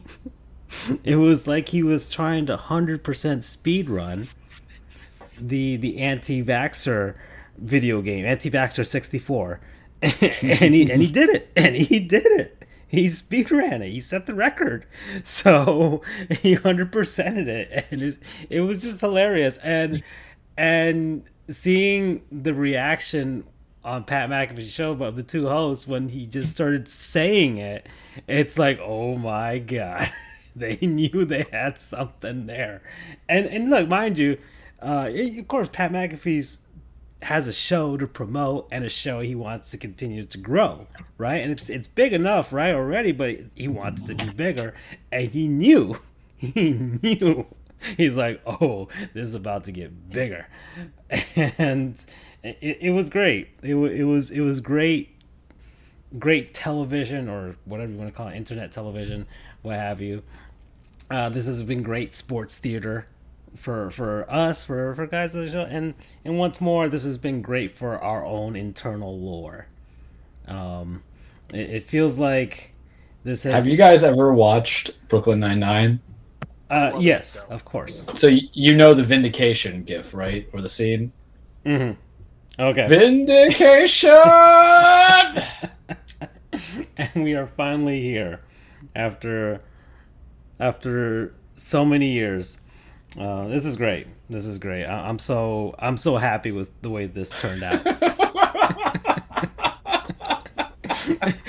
I'm just I'm very happy with this. Uh, like I, I'm I'm I'm I'm I'm so at like like let's say if the Yankees had fired Aaron Boone, like this was this would never have reached that level because it it, it just it, you know, two Aaron guys, man. Charles, you have something against guys named Aaron, huh? Uh, yeah, man. A- how, how, are you gonna have a- two A's? How are you gonna have two A's? A Aaron. Karen doesn't have two A's, but you being a Karen oh, Rogers as is, bud. Oh boy. So so there you go. Um Did you guys see the the Karen Rogers oh, yeah. memes though? Oh yeah.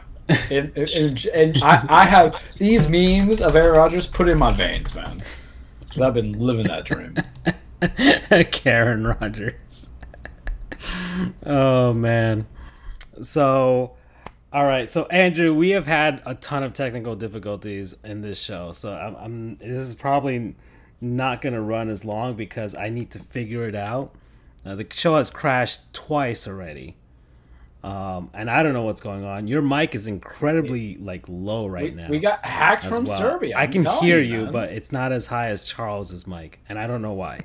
Hold so on, there's a something. there's a few things that have happened this episode, and I, I kind of get an echo sometimes. So yeah, uh, you figure that out. Um, but a few things have happened in the show uh, that have, uh, and, it might be, and you know what, we can we can put on tinfoil hats. It might be a whole thing. Aaron Rodgers didn't want us to get to this point, right? I'm just saying. You mean you know? Nikola Jokic? Or yeah, well, he, he already heard that. Or McDonald's is retaliating for our our our uh, horrendous plug for the McRib earlier this episode. Um, because uh, yes, we are sponsored by the McRib this episode. Andrew, uh, I went so far as saying that even I wouldn't have it. Yeah. You know what I put in my body. And that I'm is, basically critter for fast food from It's Always Sunny. Yeah, yeah, exactly. You are you are um Oh, you, cricket, not cricket. Yeah, or is it cricket? cricket? There we go. Yeah, yeah cricket. cricket. There yeah. we go. So, um, eh, are you there, Andrew? Uh, I think he's he's trying to figure out his own technical difficulties. The well, Jokic brothers killed our boy. okay, now he's popped back in. All right, Andrew. Can you hear me now? Yeah, much much, much better. better. There we go.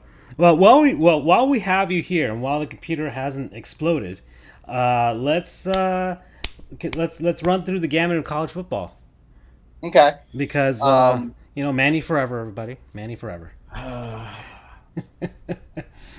Manny forever. Uh, I think Manny Diaz has saved his job. Um, I, I hate to say it, but uh, you know, I, I I mean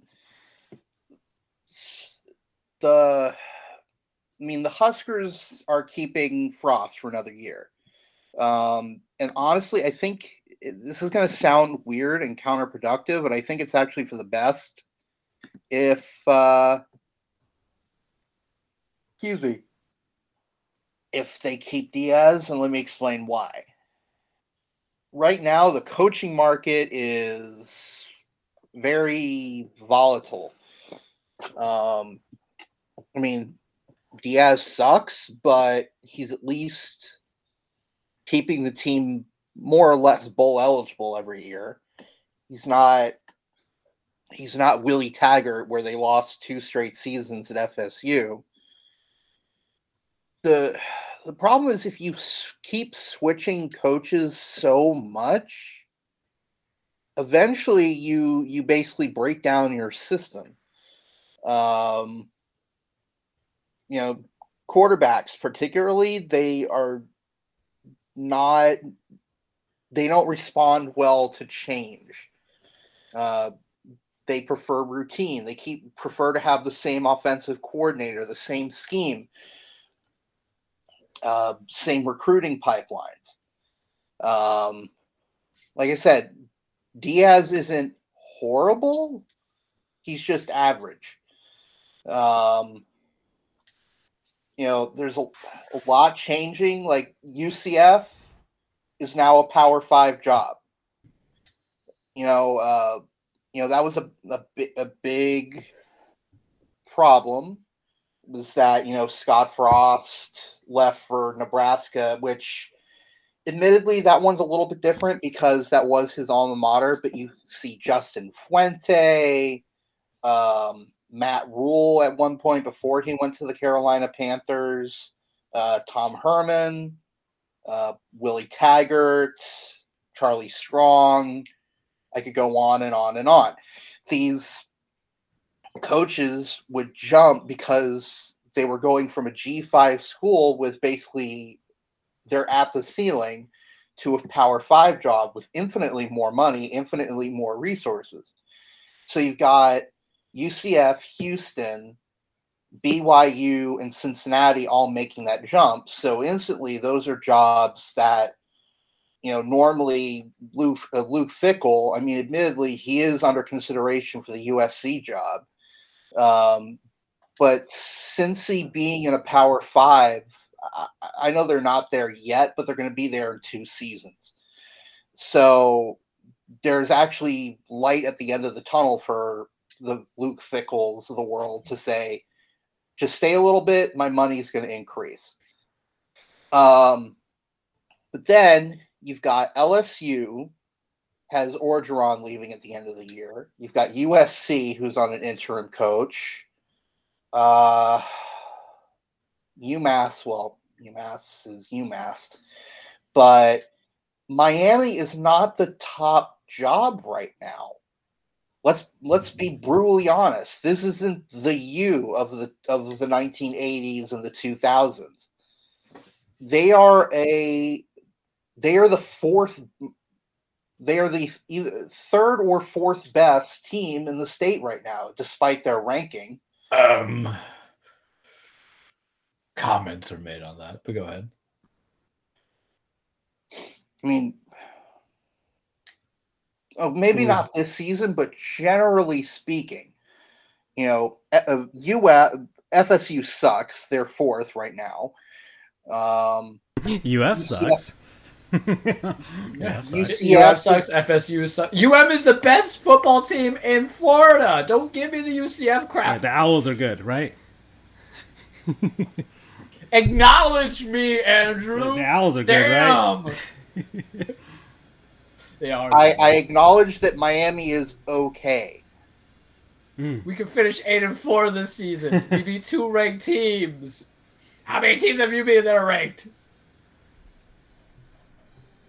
Well, that's an ACC. Boise was ranked at one point. There you go. Uh, but anyway, I, but generally speaking, any one year can be an anomaly. Let's look at trends here. Miami has sucked over the last few years. They got the shit kicked out of them in the Pinstripe Bowl by Wisconsin. They got the shit kicked out of them by Louisiana Tech. They didn't score a damn point against Louisiana Tech. Miami is woefully overrated right now. Woefully overrated. This heat Is this because So- I said McKenzie Milton is trash? That's the problem with Mike Norvell. Let's be honest. Yeah. Norvell sucks. He should not have left Memphis. Again, there's the problem. Well, Memphis is inevitably going to be joining the Big 12 when the Big 12 expands again in a couple of seasons. Um, you know, it's looking like Memphis, Boise State, uh, at least those two. There's rumors about San Diego State and South Florida. Um, but yeah, Miami is not the job it once was until you get another Butch Davis in there. Not current Butch Davis, but old Butch Davis. I mean, to be know, fair, my, Miami has not Schnellenberger. been- has not been a job for 15 years by who we've hired in the last 15 years. So, I mean, who, who have your coaches information. been recently? Al Golden. Randy Shannon, Al Golden, um, what's it? I think uh, Mark Richt. Richt, who was on Surveys Go, and then we got Manny at the Richt was like, I'm out. So like th- those names I gave you, if you want to say Richt is good or was a big name, I would say that suspect. It's just he was in Georgia for so long, and the fact that he was semi-competitive in the SEC worked transition well to the ACC. But I would say like that your your logic is more equivalent to like UF, if anything. And that's another thing. A lot of people are thinking Mike. A lot of people were saying Mike Norvell should have been left on the tarmac in Columbia because he lost forty to seventeen to South Carolina. You mean Mullins? Sorry, Mullins. Yeah. Forty to seventeen to South Carolina. There was a play where probably the closest guy to the wide receiver who was completely open in the end zone. Probably members of the International Space Station were closer to him than members of the Florida secondary. The guy was, I, it was unbelievably wide open. I don't think there was anyone in the end zone where this guy was. It was insane. That was not a good play. they, their one good showing was almost beating Alabama. And that's about it. So so uh all right, so Andrew, uh are, you you went to the you, you say you uh teleconference, right? It normally stupid ESPN. Oh god. They said it, I was expecting it to start at seven, like they Mm. normally but instead they just said that it was going to start at uh, nine forty-five. Okay, that's a long time to to wait for that. Well, oh, I'll, I'll, ex- I'll explain later. So so so last last week I briefly mentioned that one of our Gottlieb's goons was the college football playoff committee, but we didn't really get into it because you weren't here. Correct. So, college football playoff committee is a goon, and you want? They're they're they're pretty much an eternal goon at this point, right? I would assume so. More or less. So, things so that's, that's a that's a fair assessment. yeah. So my, my beloved Cincinnati Bearcats, you know, left out. That that, but uh, And I'm g- I'm going to be honest, Francisco. The the the sh- the reveal show is starting in three minutes. I'm actually pulling that up to Mm. watch it. okay. Um, but I- would be surprised if they if they were in the top six again. Yeah. And let me explain So why. so I'm gonna have to jump to another bandwagon. Let me let me explain why because it it seems unfair. You know, I'm I'm a part of the RCFB poll that's published every week. I had Cincinnati at two. I kept them in place. The problem is Michigan State lost. Alabama eked out a win against LSU. Teams all around Cincinnati, uh, Ohio State lost by by less than ten points. I think they lost by nine points to Nebraska. But ultimately, the the buzzwordy thing is oh good teams grind it out against teams they shouldn't lose to but then when that same logic is used against G5 schools, it's oh, they must suck because they weren't able to put away inferior competition. In this case, inferior competition is Tulsa. But Tulsa is really, really, I don't know what it is with Tulsa, but they have. Have you guys ever? There was a book I read a long time ago. It was talking about how one of the characters knew how to match a person's handshake pressure perfectly. So they were like the best handshaker in the world. You know, they never squeezed too hard. They didn't. Li- uh, they weren't a limp fish. They matched the handshake perfectly in terms of grip and pressure. That is what Tulsa is. They played Cincinnati. The only reason Cincinnati won, or at least it didn't go into overtime, was because Tulsa fumbled the ball at the goal line.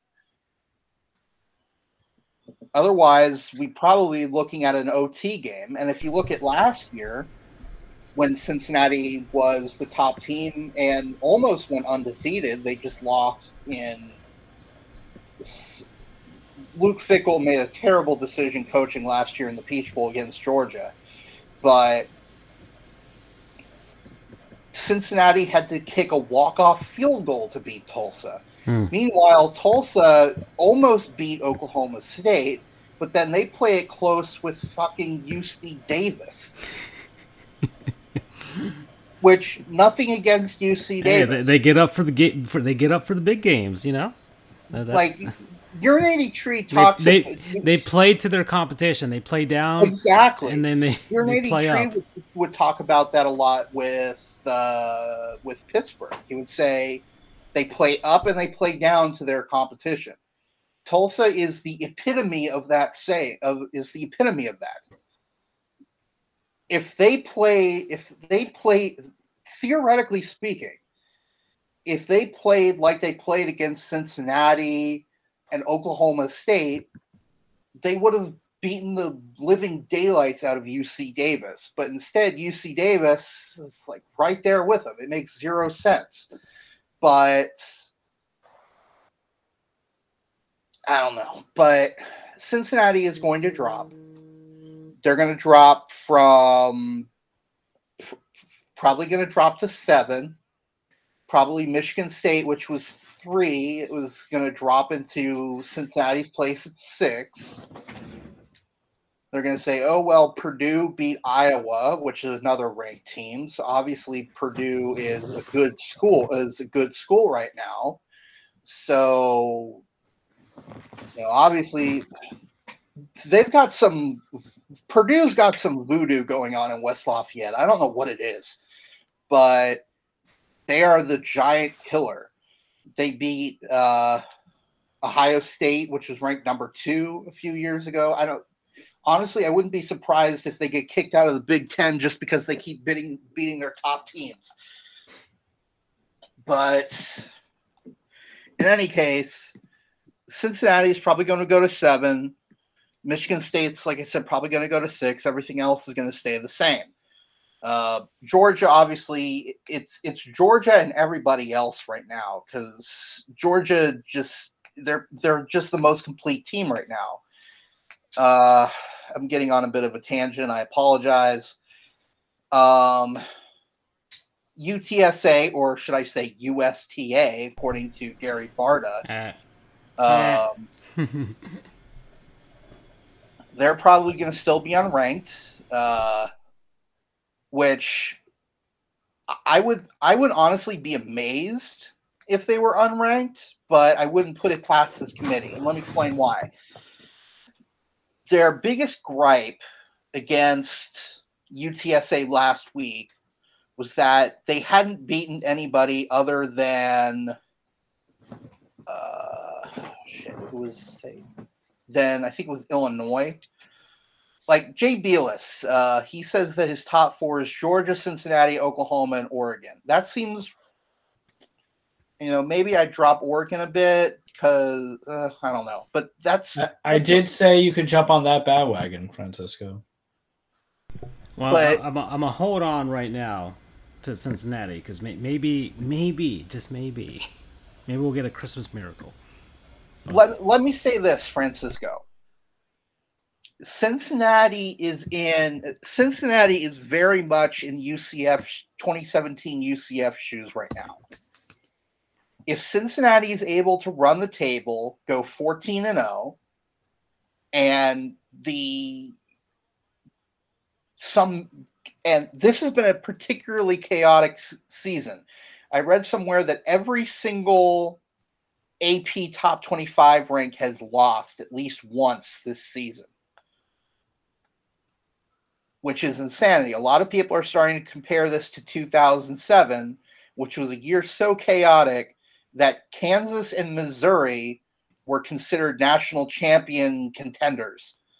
And they were up until the ch- conference championship week.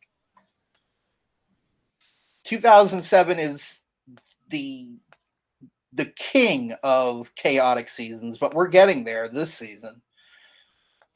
If Cincinnati stands alone is the only undefeated team, or if UTSA is the only other undefeated team, so if Georgia goes down and Oklahoma go down, uh, Georgia goes down and Oklahoma goes down, Cincinnati has a good shot of pull, uh, of pulling a number one ranking from one of the other lesser known but still major selectors like the Colley Matrix. If they pull that, they are national champions and they can claim that. And I hope they do. I really hope that they do claim it because that is the closest they're going to get to a national championship until they get to the Power Five, and it's through no fault of their own.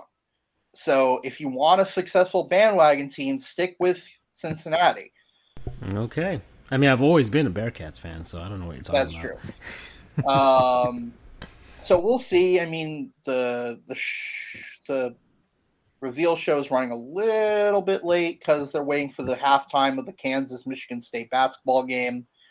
Um, a, a, game where Kansas is actually a good team. Wow. Um, but wait, they're they're a basketball school though. Uh, you know, you know. Oh yeah. yeah. I mean that's their bread and butter, baby. Yeah, yeah. Mario Chalmers, baby. I mean, even, but, but but even Kentucky is good at football now. I mean, Kansas football belongs in FCS. They're that bad.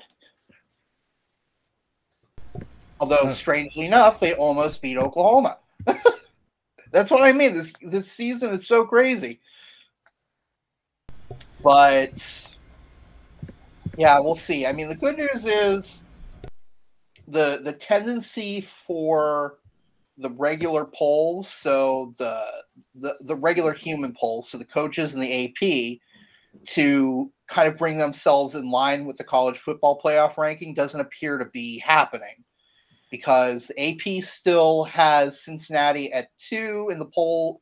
The coaches have them at three, a drop of one spot, which I don't agree with, but at least they're not putting them into sixth. A drop of one spot almost losing to Tulsa, that's that's a fair argument.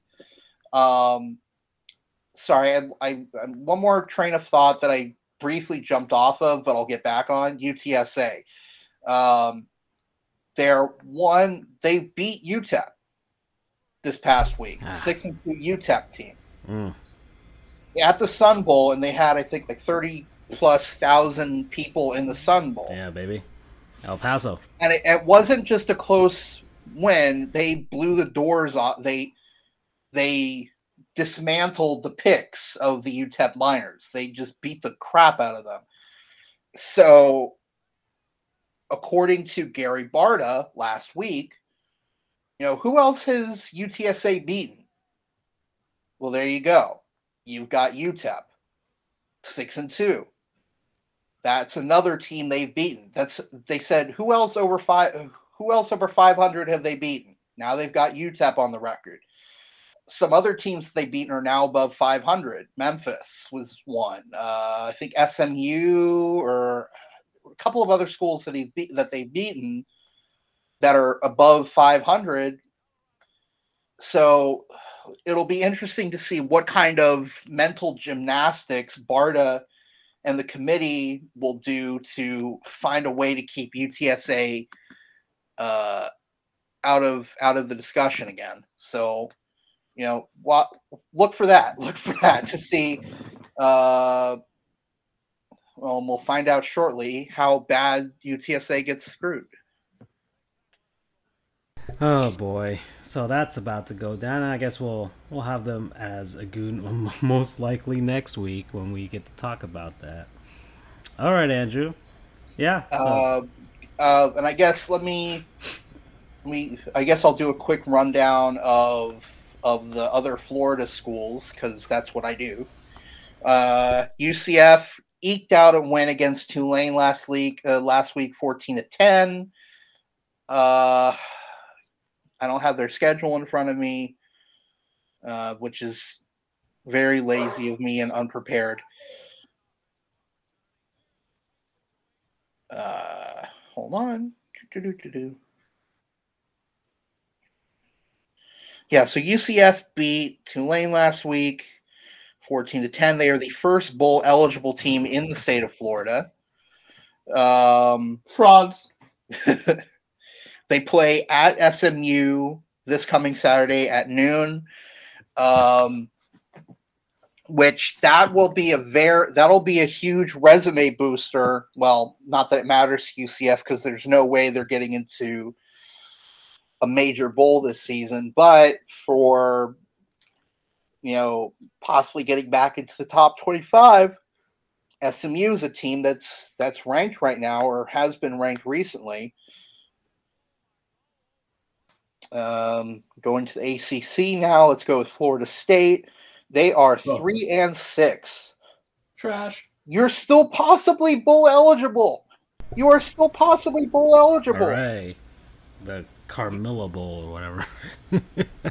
Malia Bowl. yeah, there we go. The McRib Bowl. Your opponent this week is Miami. You know what it is, baby. I'm gonna own both yeah. of you next week. the week. day 'cause that not happens, only- we're gonna be the ones No. calling the game. not only will you know we decipher FSU with our quality starting team, but then we're also going to break McKenzie Milton's other leg. I love it. Oh fuck you. He's evil. I love it. He is evil. He is You, you evil. guys both know. He it. is you evil. both know. I This is he is the Andrew, Does he- pettiness has been on my Charles Charles. Charles has not broken kayfabe at all with regards to this. Listen, man. Say what you will about McKenzie Milton's skills and whatnot, but don't go for the leg. You obviously never been in a fight. The only person who tries to fair, the people who play, who This fight fair This is Cobra lose a Kai. fight. This is Cobra Kai. This is Cobra Kai. Oh, Understand this: the petty trade, the pettiness, the petty god, the spiritual ancestors of petty, whatever you want to call it, shaman rituals, has been the wind to my back for the last three weeks. And how great has it been? If in I, I get this, I get Milton starting, and I get FSU, and I beat y'all. It's great. I love it. We're probably gonna lose. We're just calling that right now, right? We all realistically know we we're, we're It, blow it would be great for Manny Diaz the first saga quarter because we know it's local Miami radio has been a little too happy with the Canes lately, and I need I need that to go down. we are all students of history. We know what happens every time we get too hyped up. Get a little bit of that blood flowing, that adrenaline popping. You know, we get a little Jimmy Butler in our, in our Miami Hurricanes. It doesn't work out. So Andrew, I'm telling you right now, objectively speaking, watch us lose, watch it happen. But you don't come to the show I Tuesday. would love. I don't would come love to the that show if Miami lost to Florida. That would be fantastic. Don't Um, come to the show. Don't come to the show Tuesday. Meet me in the Uh, back. anyway, Miami beat Georgia Tech 33-30 last week. Like mentioned before, they're playing Florida State on Saturday up in Tallahassee. Uh, last but not least, Florida. They suck. Yay! Um, Yay!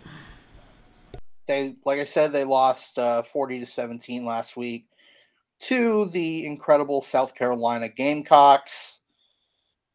They are four and five. They are trash. They are on a three game losing streak. Uh, They lost LSU, Georgia was to be expected, and then South Carolina. Good news is they're playing their cupcake Samford, not Stanford, Samford, on uh, I'm assuming their homecoming game this Saturday, starting at 12. If they somehow lose that, they will be the laughing stock of the entire state. Win here. Tom is To be But fair, anyway. they're always laughing stock, so it's okay. Um, but yeah, that, that wraps it up for Florida. Um, yeah, Okay. All there's right. not much more to add aside from the inevitable uh, Disappointment of the college football disappoint playoff. the uh, inevitable uproar that's going to be caught, uh, going to be unleashed in the next couple of minutes thanks to the CFP Mm. Selection committee. All right then. So uh, the show's been going good so far, but I think we're we're, we're, we're two hours now with all the technical difficulties. So let, let's let's head on over to the cage, and we'll close out the show after that. So here we go. All right, so welcome everybody your weekly Truplex, the cage with Charles. Full reminder disclaimer: wrestling is not fake, boys. It is scripted. It is a staged fight. It's a story about men and women chasing championships, trying to establish that legacy beyond the Mount Rushmore. Wink, wink, hint, hint for people who actually watch wrestling. Know where I'm coming from with that one because that might be a topic come up soon. You know, or just beating the holy hell out of each other. Um, It's Chris Jericho's birthday. Well, look at that. Uh, Yeah, it was also Jericho's birthday too a couple days ago. So from you know Winnipeg, what? You From idiot! Winnipeg, one of the GOATSs. You He's know, from coming into it, They don't have any parks. Okay. but his real last name's not Jericho; it's Irvine. So go Mm. figure, kids. Um, so we talked about last week that this is going to be mostly AEW centric. This is true. I, I have not backed out of that statement whatsoever. Um, but I feel like it's important to kind of touch and harp on a few things and go from there. New Japan Pro Wrestling. Things happened. Shingo Takagi went against Zack Sabre Jr. in the Power Struggle main event. Shingo won. They have now confirmed that it's going to be Shingo Takagi versus um, Kazuko Okada, Kazuchika Okada at I'm just bad with names today at Wrestle Kingdom in January. A little thing to kind of hint out, so I want to put it out there as a prediction now to say I was right two months later, is that Wrestle Kingdom is three nights. I believe it's going to be the 4th and the 5th of January. And then they have it like January 8th or something weird like that coming into it. But Kazuga Okada and Shingo Takagi, you don't know which day it's going to be. Charles's prediction Shingo's defend against Kazuga. He's going to beat Okada. And then Will Ospreay will make his full return back for the third night that is set for Wrestle Kingdom and take the title off of Shingo, the title he never lost. They had to abdicate or vacate because he injured his neck. Just putting that prediction out there because the thing that Okada, Takagi, and Ospreay have been doing is saying who's the real champ. Let's final, fi- you know, follow the timeline. You have Takagi, who was now the new champion after Ospreay had to vacate the title from injury. Ospreay has been coming around with another title, saying he's the real champion. He never lost. No one ever beat him. He was only out for like two months. He's still the current champion. And you have Okada, who for some reason in this whole G1 climax thing, remember doesn't beat Ibushi clean, and that's uh, that's Francisco's new favorite wrestler. Doesn't beat Ibushi clean because uh, Koda hurt his shoulder in the match, and it was referee stoppage. And he brings back the old IWGP Heavyweight Championship that he's been parading around. So either two things are happening here, fellas. We're either getting what I said, where Shingo and Okada go, Shingo wins, and then he loses to Ospreay, and Ospreay comes back as the king of New Japan for a bit. Or you don't get this often in New Japan. Or what are you doing, Charles? Or multi-man match. Oh. Multi-man match. We're gonna get a triple threat, straight up. You know, the the current champ, the one who says he's a pretender champ, and the one who says I don't even like that title. It looks like a Decepticon and bring back the old title because it's so prestigious and I made it prestigious. Mm. I'm kind of for it. I can't say the last time I've seen a triple threat go down, man. I think they did it with the IWGP Junior Heavyweight title, but that wasn't really of interest to me. Comparison what they could do here, or the other bait and switch. Kota Ibushi comes back, tells Okada, "Hey, yo, bro, you didn't really beat me. I had a ripped shoulder. I want my title shot opportunity in that contract you have, and then you know there's the bait and switch there. That's a possibility too, but I feel like that's a little meh, you know, too on the nose. But yet, if this could lead to you know a triple threat match, by all means, put that in my blood, in my veins. Give it to me. Give me what I want. Um, New Japan World Tag League is going on, very similar to like the G1 Climax and then the Super Junior Heavyweights, where it's round robin tournaments. Leader gets to go, winner gets to go against whoever the current champion is at the present time, present pay per view. Wrestle Kingdom's two months away, basically. So it's all going to be sent there. We don't have predictions. I don't do predictions like that. Not for the junior heavyweights or this. Uh, yeah, do they go super junior heavyweights? What do they call it? Junior heavyweight super tournament. There's too much, man. There's too much to go on. And I don't do predictions on the tag team Like Naito's back. This is good. We love Tetsuya Naito. You know, los ingobernables de Japón. You know, the only time I can say my Spanish correctly is with that affiliation. Um, tranquilo, man. It's all fine. He has to go with his destino, but he's gonna be grouping up with Sanada again in this tag team league.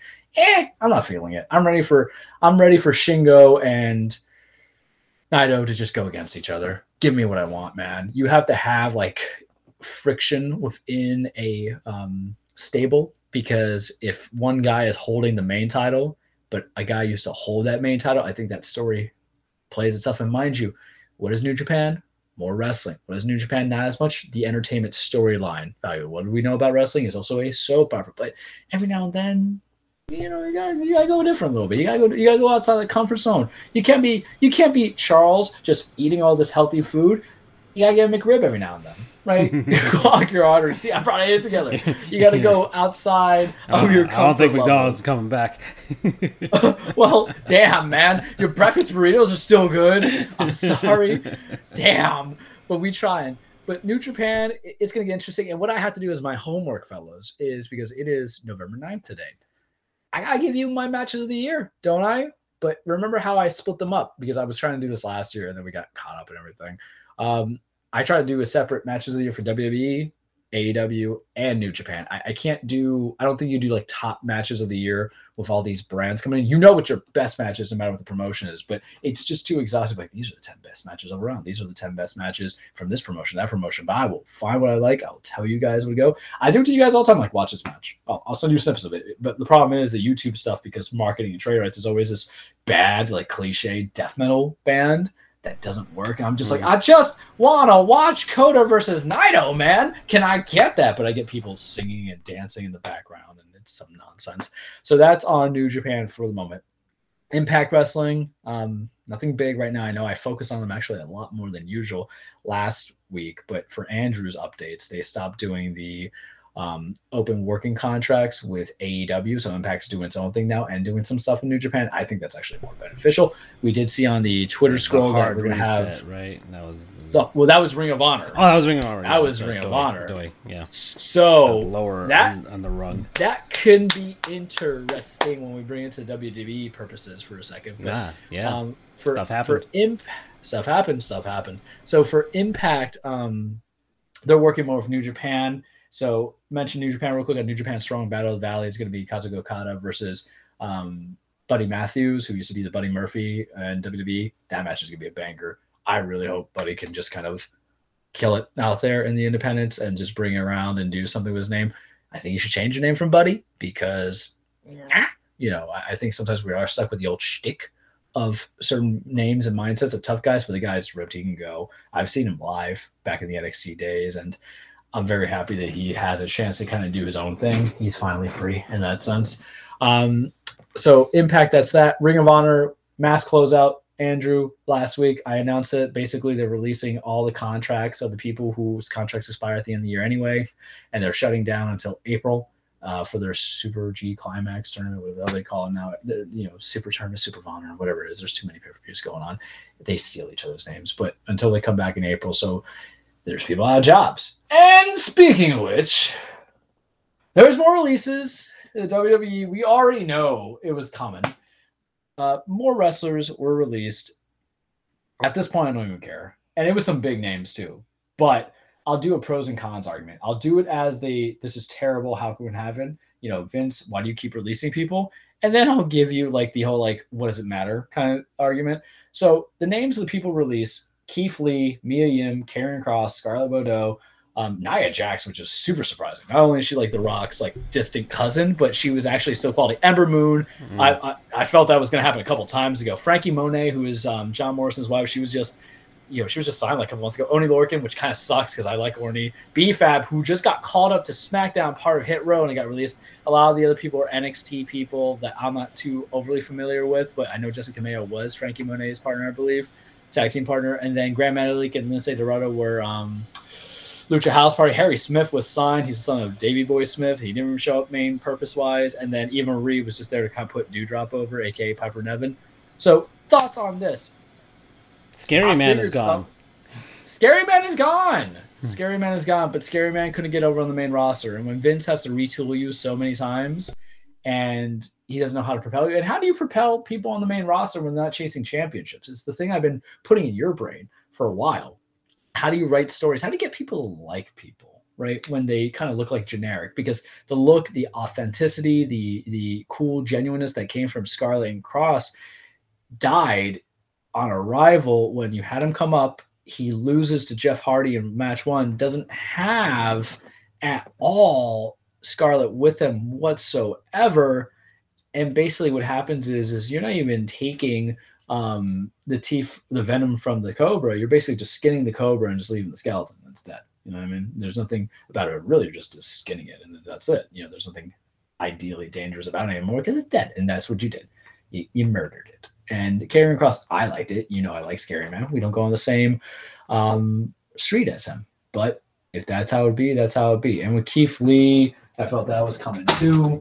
Keith had been called up, pushed to the moon initially when he beat Randy Orton. I think payback, but nothing came out of it. He had to repackage a couple times as Bearcat Lee.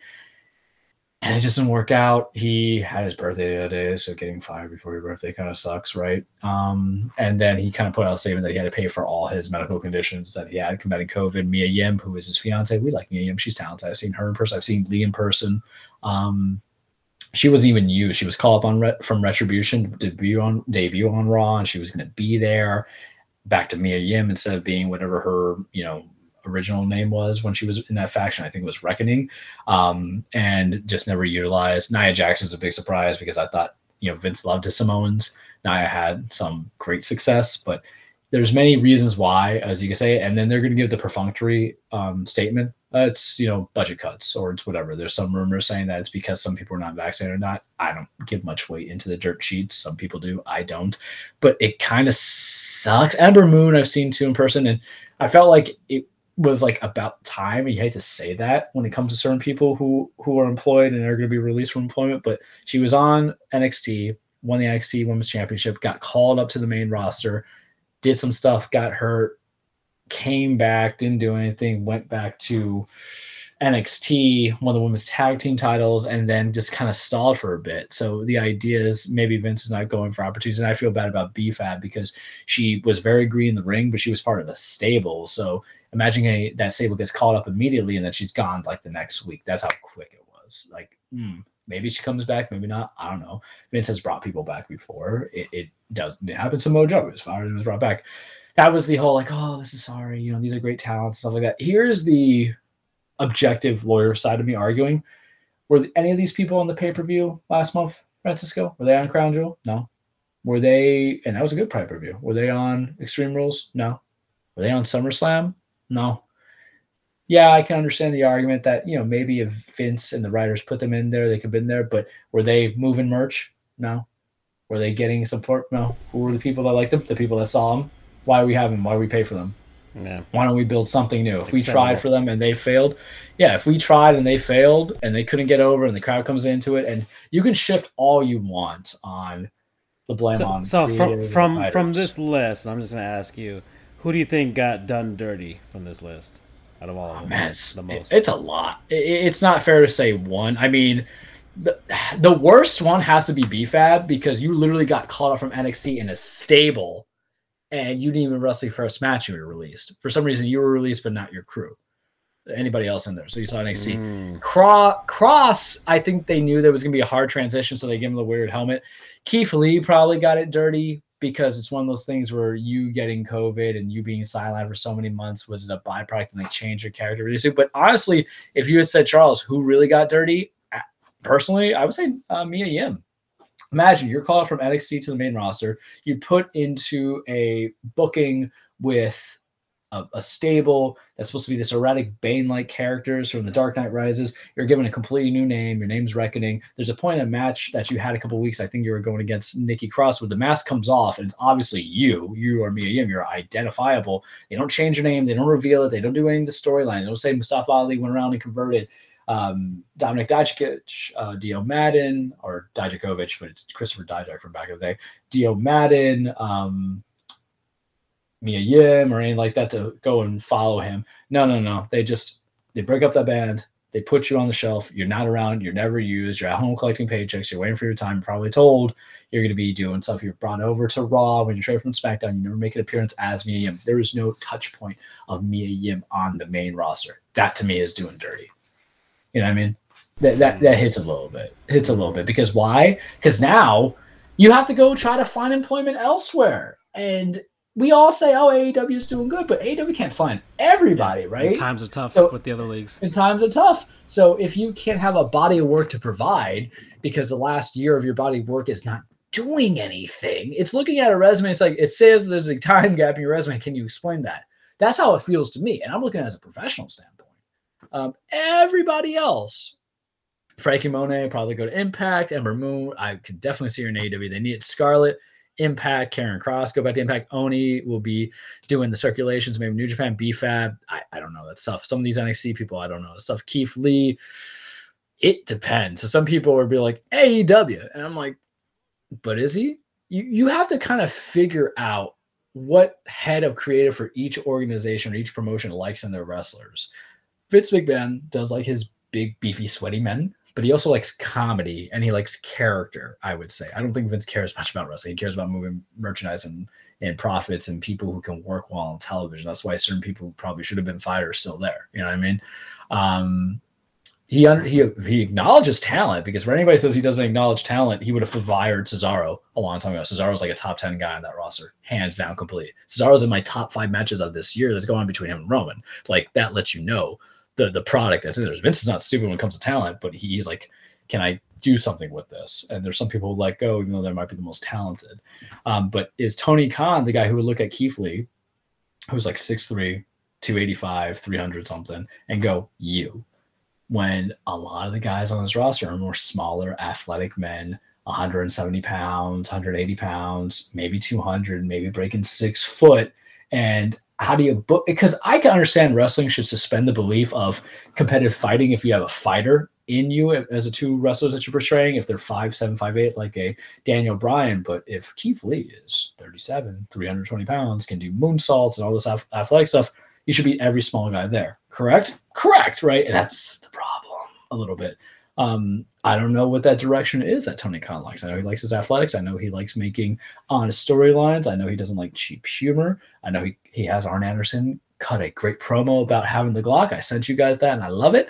Um, and he, but he also does give guys certain tries that maybe wouldn't get a try in the WWE, such as Eddie Kingston, which is that article that I sent you because we love Eddie Kingston. Eddie Kingston follows on Twitter, Charles the True, Dan Frijoles, FJOJR, Play, Players um, Tribune, Source you News, know, our Players Lord and Tribune. Savior Yeah, yeah, yeah. Derek Jeter's, you know, paper. it was a it was a very good article. You know, to and I always like Eddie on the mic and stuff like that because he did stuff in Zendies and he did some stuff with um Impact. But you know, I knew about him a little bit, and then he popped onto AEW, and then I, I've sent you guys stuff. I sent you the promo between him and Punk, and it's gonna be glorious uh, if they continue that. But with WWE, there was releases, but is the needle moving? What WWE needs to be concerned about is the dropping numbers that's happening in Raw. And I won't waste too much breath on WWE because it's more AEW and I don't want to be a long cage, but Raw is now like the third hour they had a Raw yesterday dropped down to like 1.3 billion. That's a very low average, man. That's almost like the peak of what AEW has done. But in the last year since the pandemic started, they were going from close to 2.5 million, close to 3 million, going down, down, down, down, down. Now you're what what happens if you just hit that million? That's it. Because you're going against the beast that is Monday Night Football. Sure. You don't have the strongest roster, but now you're trying to create new stories. They are. They are trying to create new stories for both Raw and SmackDown. NXT is a different story. I gave up on it. I'll watch the pay per views and I'll just get the highlights, but it's no longer the show I used to love. And that happens. That happens sometimes. It's Michael Scott leaving the office kind of feeling. You know what I mean? Season nine was good, but season eight was trash. That's the way it goes.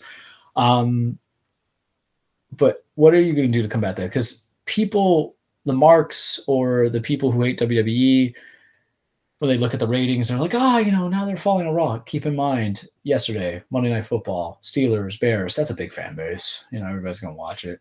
Can you go in competition? How is Vince going to do and clear out? But keep it consistent, Vince. Try to do what you can, push the right people, and you know, good luck trying to find new stars though, because man, you can't just make them into great immediately. And what happens if someone gets injured? That's the question you guys have to ask yourself. You already released so many people. What are you going to do when someone gets hurt and a couple people get hurt. It happens. You're back to live touring. You're not just doing once or twice a week wrestling. You're doing several times a week wrestling and you're prepping and you're weightlifting.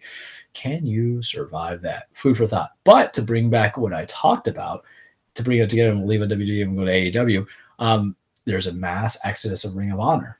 People that came into it. They don't have contracts. They're independent contractors. Yes, Vince and them just released all these people, but who is to say that creative in, in WWE and then talent, uh, scouting for talent, wouldn't sign any of those people, right? Either former WWE wrestlers or just guys they want to kind of pack in to make NXT more diverse or Raw and SmackDown. Just boom and go. And are these wrestlers who just got released from contracts and say no? They might they might literally hate the fact that they got to go into WWE, which has had a very anti, you know, wrestler mentality from people who are in the wrestling world that you don't like the wrestlers, you just want the money, you don't care about us, you don't do this. But when you just came from an organization that just literally fired you, and are we still in a safe condition where you can go state to state to state out of country to wrestle? It might not be feasible. Getting that sweet contract is called what, guys? Job security. The same reason why, and we're just gonna say it now because to make it to lawyer association. Why some people go for a, a state job when you're an attorney? Why? Because you get you don't get benefits MD, but you get benefits and then you get a consistent salary paycheck as opposed to going on a feast or famine kind of firm or kill keep what you kill kind of mentality or going on your own. Job security matters. Um, AEW time because I felt like I made it depressive wrestling. Wrestling is supposed to be depressive sometimes, but wrestling is also be good. It's supposed to make you feel good, all those kind of things. Almost supposed to make you feel the equivalent of finding out that Aaron Rodgers is just a lying, lying, lying, smelling man. I bet he does smell. Um, oh no, Finn Balor got injured. This is literally like what we just talked about of what's going to happen if people get injured, guys. I have to read those dirt sheets. But AW Full Gear is this weekend on Saturday. And I got to tell you, I don't want to pay $50 Mm. for a pay per view. Mm. I don't want to pay $50 for a pay per view. Hmm. But if there was a pay per view card that makes me want to pay $50 for, for AEW, it's this pay per view. I think they have built it extremely well. I think the storylines come in there have been excellent, considering the fact that it is Tuesday. I can do something I haven't been able to do in a while, is give some predictions to go from there. But the card, except for like two matches, have been something that I have great interest in.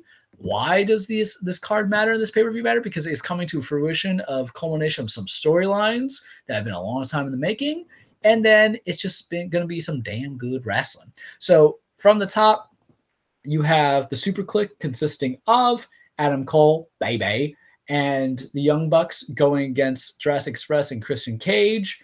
Um, falls count anywhere. People are going to beat the hell out of each other. That's going to be fun. Everybody's been feuding with each other there. They've had a couple of matches. Last week, Adam Cole got like Con-Chair-To from Christian. It's just good stuff that comes into it because you have to get heat on there. Darby Allin versus MJF. MJF is that Buzz Lightyear meme that you sent me um, that I love personally. MJF is a skilled guy on the mic. Darby Allin has grown on me through the years where I just thought, oh, he's just a glorified stunt guy. I'm like, no, homeboy could wrestle. He was a former TNT champion. They're basically just fighting on the idea of, you know, who's really. Um, you know, one of the pillars of AEW also is because MJF runs his mouth a lot and Darby's gonna, you know, pop him out. I forgot about the prediction for Jurassic Express and Christian Cage. I actually think Super Kliq wins it, and I'll tell you why I think Super Kliq wins it is because you still are going off of the heat of Adam Cole, baby, um, coming to AEW after he bailed from WWE. So if you want to keep his star, and of course the dogs here because they love Adam Cole too, but if you want to keep his kind of like importance going, you don't have him lose on his first pay per view, no matter what. Rule number one, right? This guy's supposed to matter, and I think there's a storyline down the ways, but like seven months down the ways that lead to it, you don't have him lose that pay per view. AEW World Tag Team Championship, Luther, Lucha Brothers versus FTR, formerly known as the Revival. I expect to be a good match. I expect. I, I don't really. I'm not crazy about the stories that coming into it, but sometimes with tag team wrestling, it's pretty simple. I'm gonna beat you up and beat you up. Um, I believe that the Lucha Bros lost their eight, their Triple A tag team titles. That's a different promotion down in Mexico to FTR on a call in from Andrade. Um, now we're just going to have them go out for the AEW World Tag Team Championships. Should be a good match. Lucha Bros retaining. I don't see anything that can come in differently for it. Britt Baker, DMD, AEW Women's World Champion against Tay Conti. I think that's pretty self uh, sufficient. Britt Baker's going to win it. Go from there. Um, you're going to have this is my bathroom break match. If I did pay money for it, Inner Circle versus Men of the Year and America Top Team. So the Inner Circle is Jericho, happy belated birthday, Sam Guevara, um, Santana Ortiz, Jake Hager. America Top Team and Men of the Year is going to consist of um, Ethan Page, Scorpio Sky, Dan Lambert for American Top Team, Jorge Masvidal, and then I forgot Junior Dos Santos, I believe, is on this. So you're getting a mixture of that UFC kind of fights going on. I don't care for this at all. I'm not crazy about the inner circle to begin with. Jorge Masvidal, even though he's a 305 guy, is not my kind of 305 guy. First off, who have you beaten? You have a false title as the BAMF title for anybody who follows combat sports. It, they they did a little showcase of it on Rampage, and I'm just not about it. I feel bad for Ethan Page and for Scorpio Sky because they got kind of booted into this because I guess I'm not good enough to have Dan Lambert, and Dan Lambert's got a kind of like a punchable face, so that's a good thing going to him. Um, bathroom break match, inner circle wins, eh, sure, you know, whatever. I don't I don't have much passion towards it. You know what I am passionate about, boys? CM Punk versus Eddie Kingston. Did you find, gentlemen, watch that promo that I sent you between the two of them that happened on Rampage on Friday? If not, I would advise you do it because what matters is sometimes you can have a great match that happens in the ring.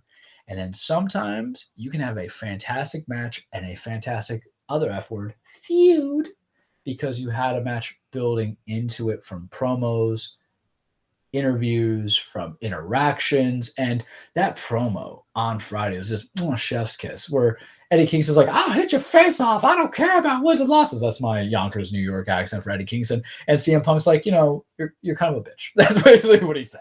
yeah, at the end of the day, he's like, you're kind of like Nikola Jokic. You know, I don't care for you. Um, and they're going around. They brought up the history. A little background Eddie Kingston, 20 year pro at this. Y'all don't even know his name. I could run with that, man. I could. That is such good storytelling when you think about that compared to CM Punk, who's like everybody knows who he is at the end of the day, even guys who are into wrestling. And then, um, Damn, he is all King- up in his face. he, he is all up in his face, and Kingston's going to him.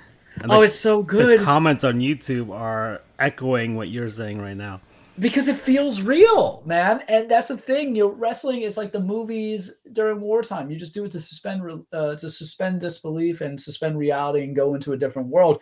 And that's how it felt. And then CM Punk just going saying, you know, all the guys that you were with, with Danielson, me, uh, you know, all these other people, Samoa Joe, we wanted more out of you, and you couldn't fulfill that potential. You're fat. You didn't do this. And then um, Eddie Kingston just like, you want to know the truth? All those guys in the back there, they, they don't want you. They want you to go back and retire for another seven years. I'm like, I can feel that heat because that's the storyline. That's the soap opera. That's the drama. That's the Jason Morgan, Sonny Corinthos drama right there, baby. That's your Port Charles, your General Hospital. That's your All My Children Up in My. That's your Sábado. That not Sábado. I think Pasión de Gavilanes. That's yeah. That's that vibe, man, that you need for those people who like their, um, you know, Latino soap operas going in there. Uh, I forgot the word right now because I didn't plan on bringing in Spanish soap operas into life. What is it, Francisco? What do abuelitas watch? Come on. Something Novelas. Novelas. That's our There we go. telenovelas, man. That's a novelas coming into it. You know, I had a you, you had to understand when we had to flip the switch on cultures, it, it's it's tough sometimes. You can't go from there. I think that the match itself, I don't know what the quality is going to be, but the emotion is going to be real. Why? Because another thing I can guarantee you that's going to be in that match, fan contribution. The chanting, the cheering, the booing, the ha. I sort of cry if I hear another, this is awesome when people are just locking up arms is going to annoy me.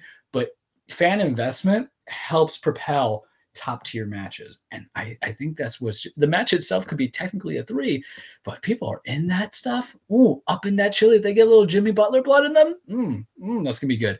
Another match that should be good, but was made on the fly, of course, is gonna be the A oh CM Punk wins that match by the way because there's no way the same logic of you having like Adam Cole can't lose his first pay per view match is the same logic you have CM Punk can't lose his second pay per view match right, but AEW World Championship Eliminator Tournament Eliminator Tournament Final whoever wins this gets a title shot into the future.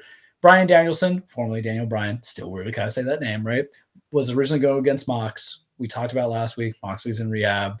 Do your thing, Mox. You'll be fine. Miro came in, murdered everybody in his way. I have loved the Miro formerly Rusev, who used to be a WWE guy. Um, Redeemer arc. I forgot who he murdered. Oh, Orange Cassidy. He just wrecked him. He wrecked it, man. I was like, he was wrecking Ralph. That intensity. The problem is, is I don't want Miro to lose, but you can't have Danielson losing on his first pay per view. So you're really at an odds. It's not going to end in a draw either. So Danielson wins in a match that I think should be fantastic because I don't remember them ever locking horns with each other in WWE. And then Miro, this whole Redeemer um, persona has been fantastic. He's been redeeming himself. He's he was God's favorite champion. And lately, since he's lost the TNT title, Sammy Guevara, you know he's been doing his promos fighting God.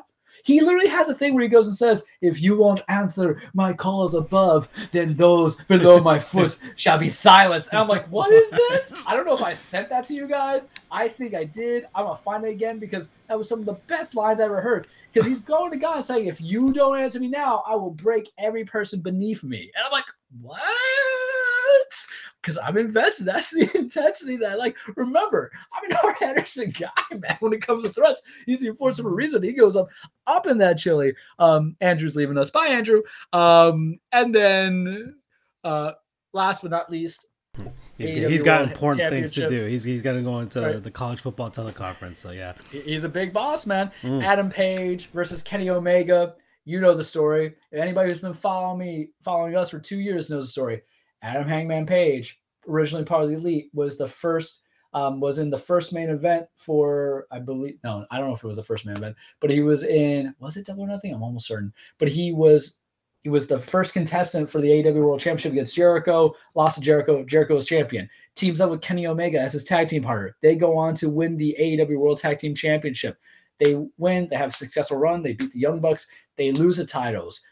Page wants to get it back, man. He was like, let's do it. We got to get this. Let's go. You could be FTR. And then Kenny's like, no, I don't want to do that. Kenny is like, I'm out. Page is hurt. He wants to get him back. But no, we can't do like that. He got kicked out of the elite. And what happens is they went against each other at last year's finals. Kenny Omega wins.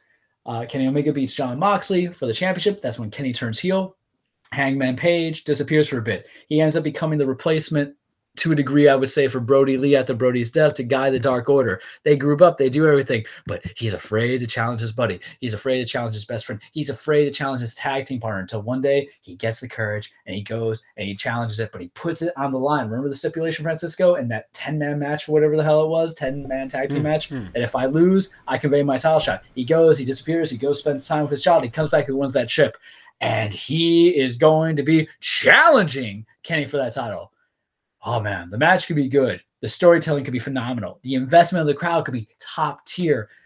It's either going to be the crowning moment of Adam Hangman Page to finally be the face of franchise. Because you got to think that's a big thing to put somebody in the finals of that first match, like for your first ever title against Jericho of all people. And he had a decent showing. And to let him groom and develop and build two years into it to kind of wrestle around elsewhere on the card, have some feuds, get stalled a little bit, but back into it. And against Kenny, you know what Kenny's about with his you know, originally had his Harley race do, and now I think he's back to looking normal.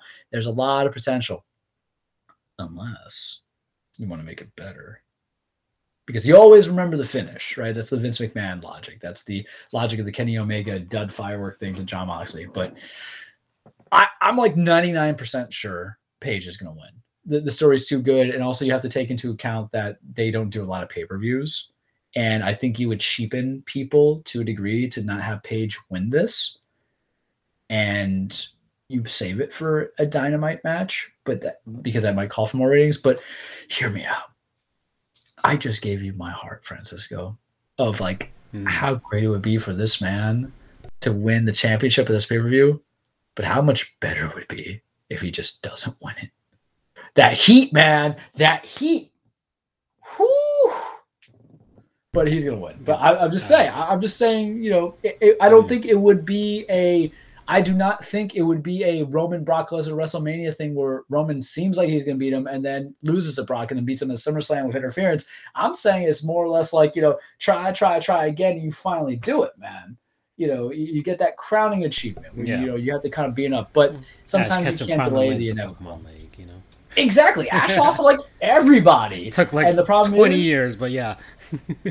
we were all adults, and I'm sure there was a wrestling, you know, equivalent that I can bring up to the mind. But I, the problem is, I do this stuff a lot on the fly, so I can't give you that off the cuff. Where you had somebody try multiple times and just couldn't get it, and finally got over the person. I want to say Rock and Austin, but that wasn't really for the title because Rock finally beat Austin at WrestleMania. Was it 17 or was it after? Um, after like two straight main events where he lost to Austin. No, I think WrestleMania 17 was when Austin turned. He also might have been 18 or 19, but needless to say, the heat would be great, but the payoff should be good. So I want to pay 50 bucks, man. I don't want to. I just paid 50 bucks for a parking citation today. Don't ask me how. I was over the yellow, apparently. Okay, fine. Yeah. But it happens. It's like the first ticket I've ever had. I'm Yeah. that I'm that safe with the driver because I'm cheap. But you know, like I said, uh, and I don't have anybody else who likes to watch AEW, so it's like uh, I can't do it. But I'm very excited.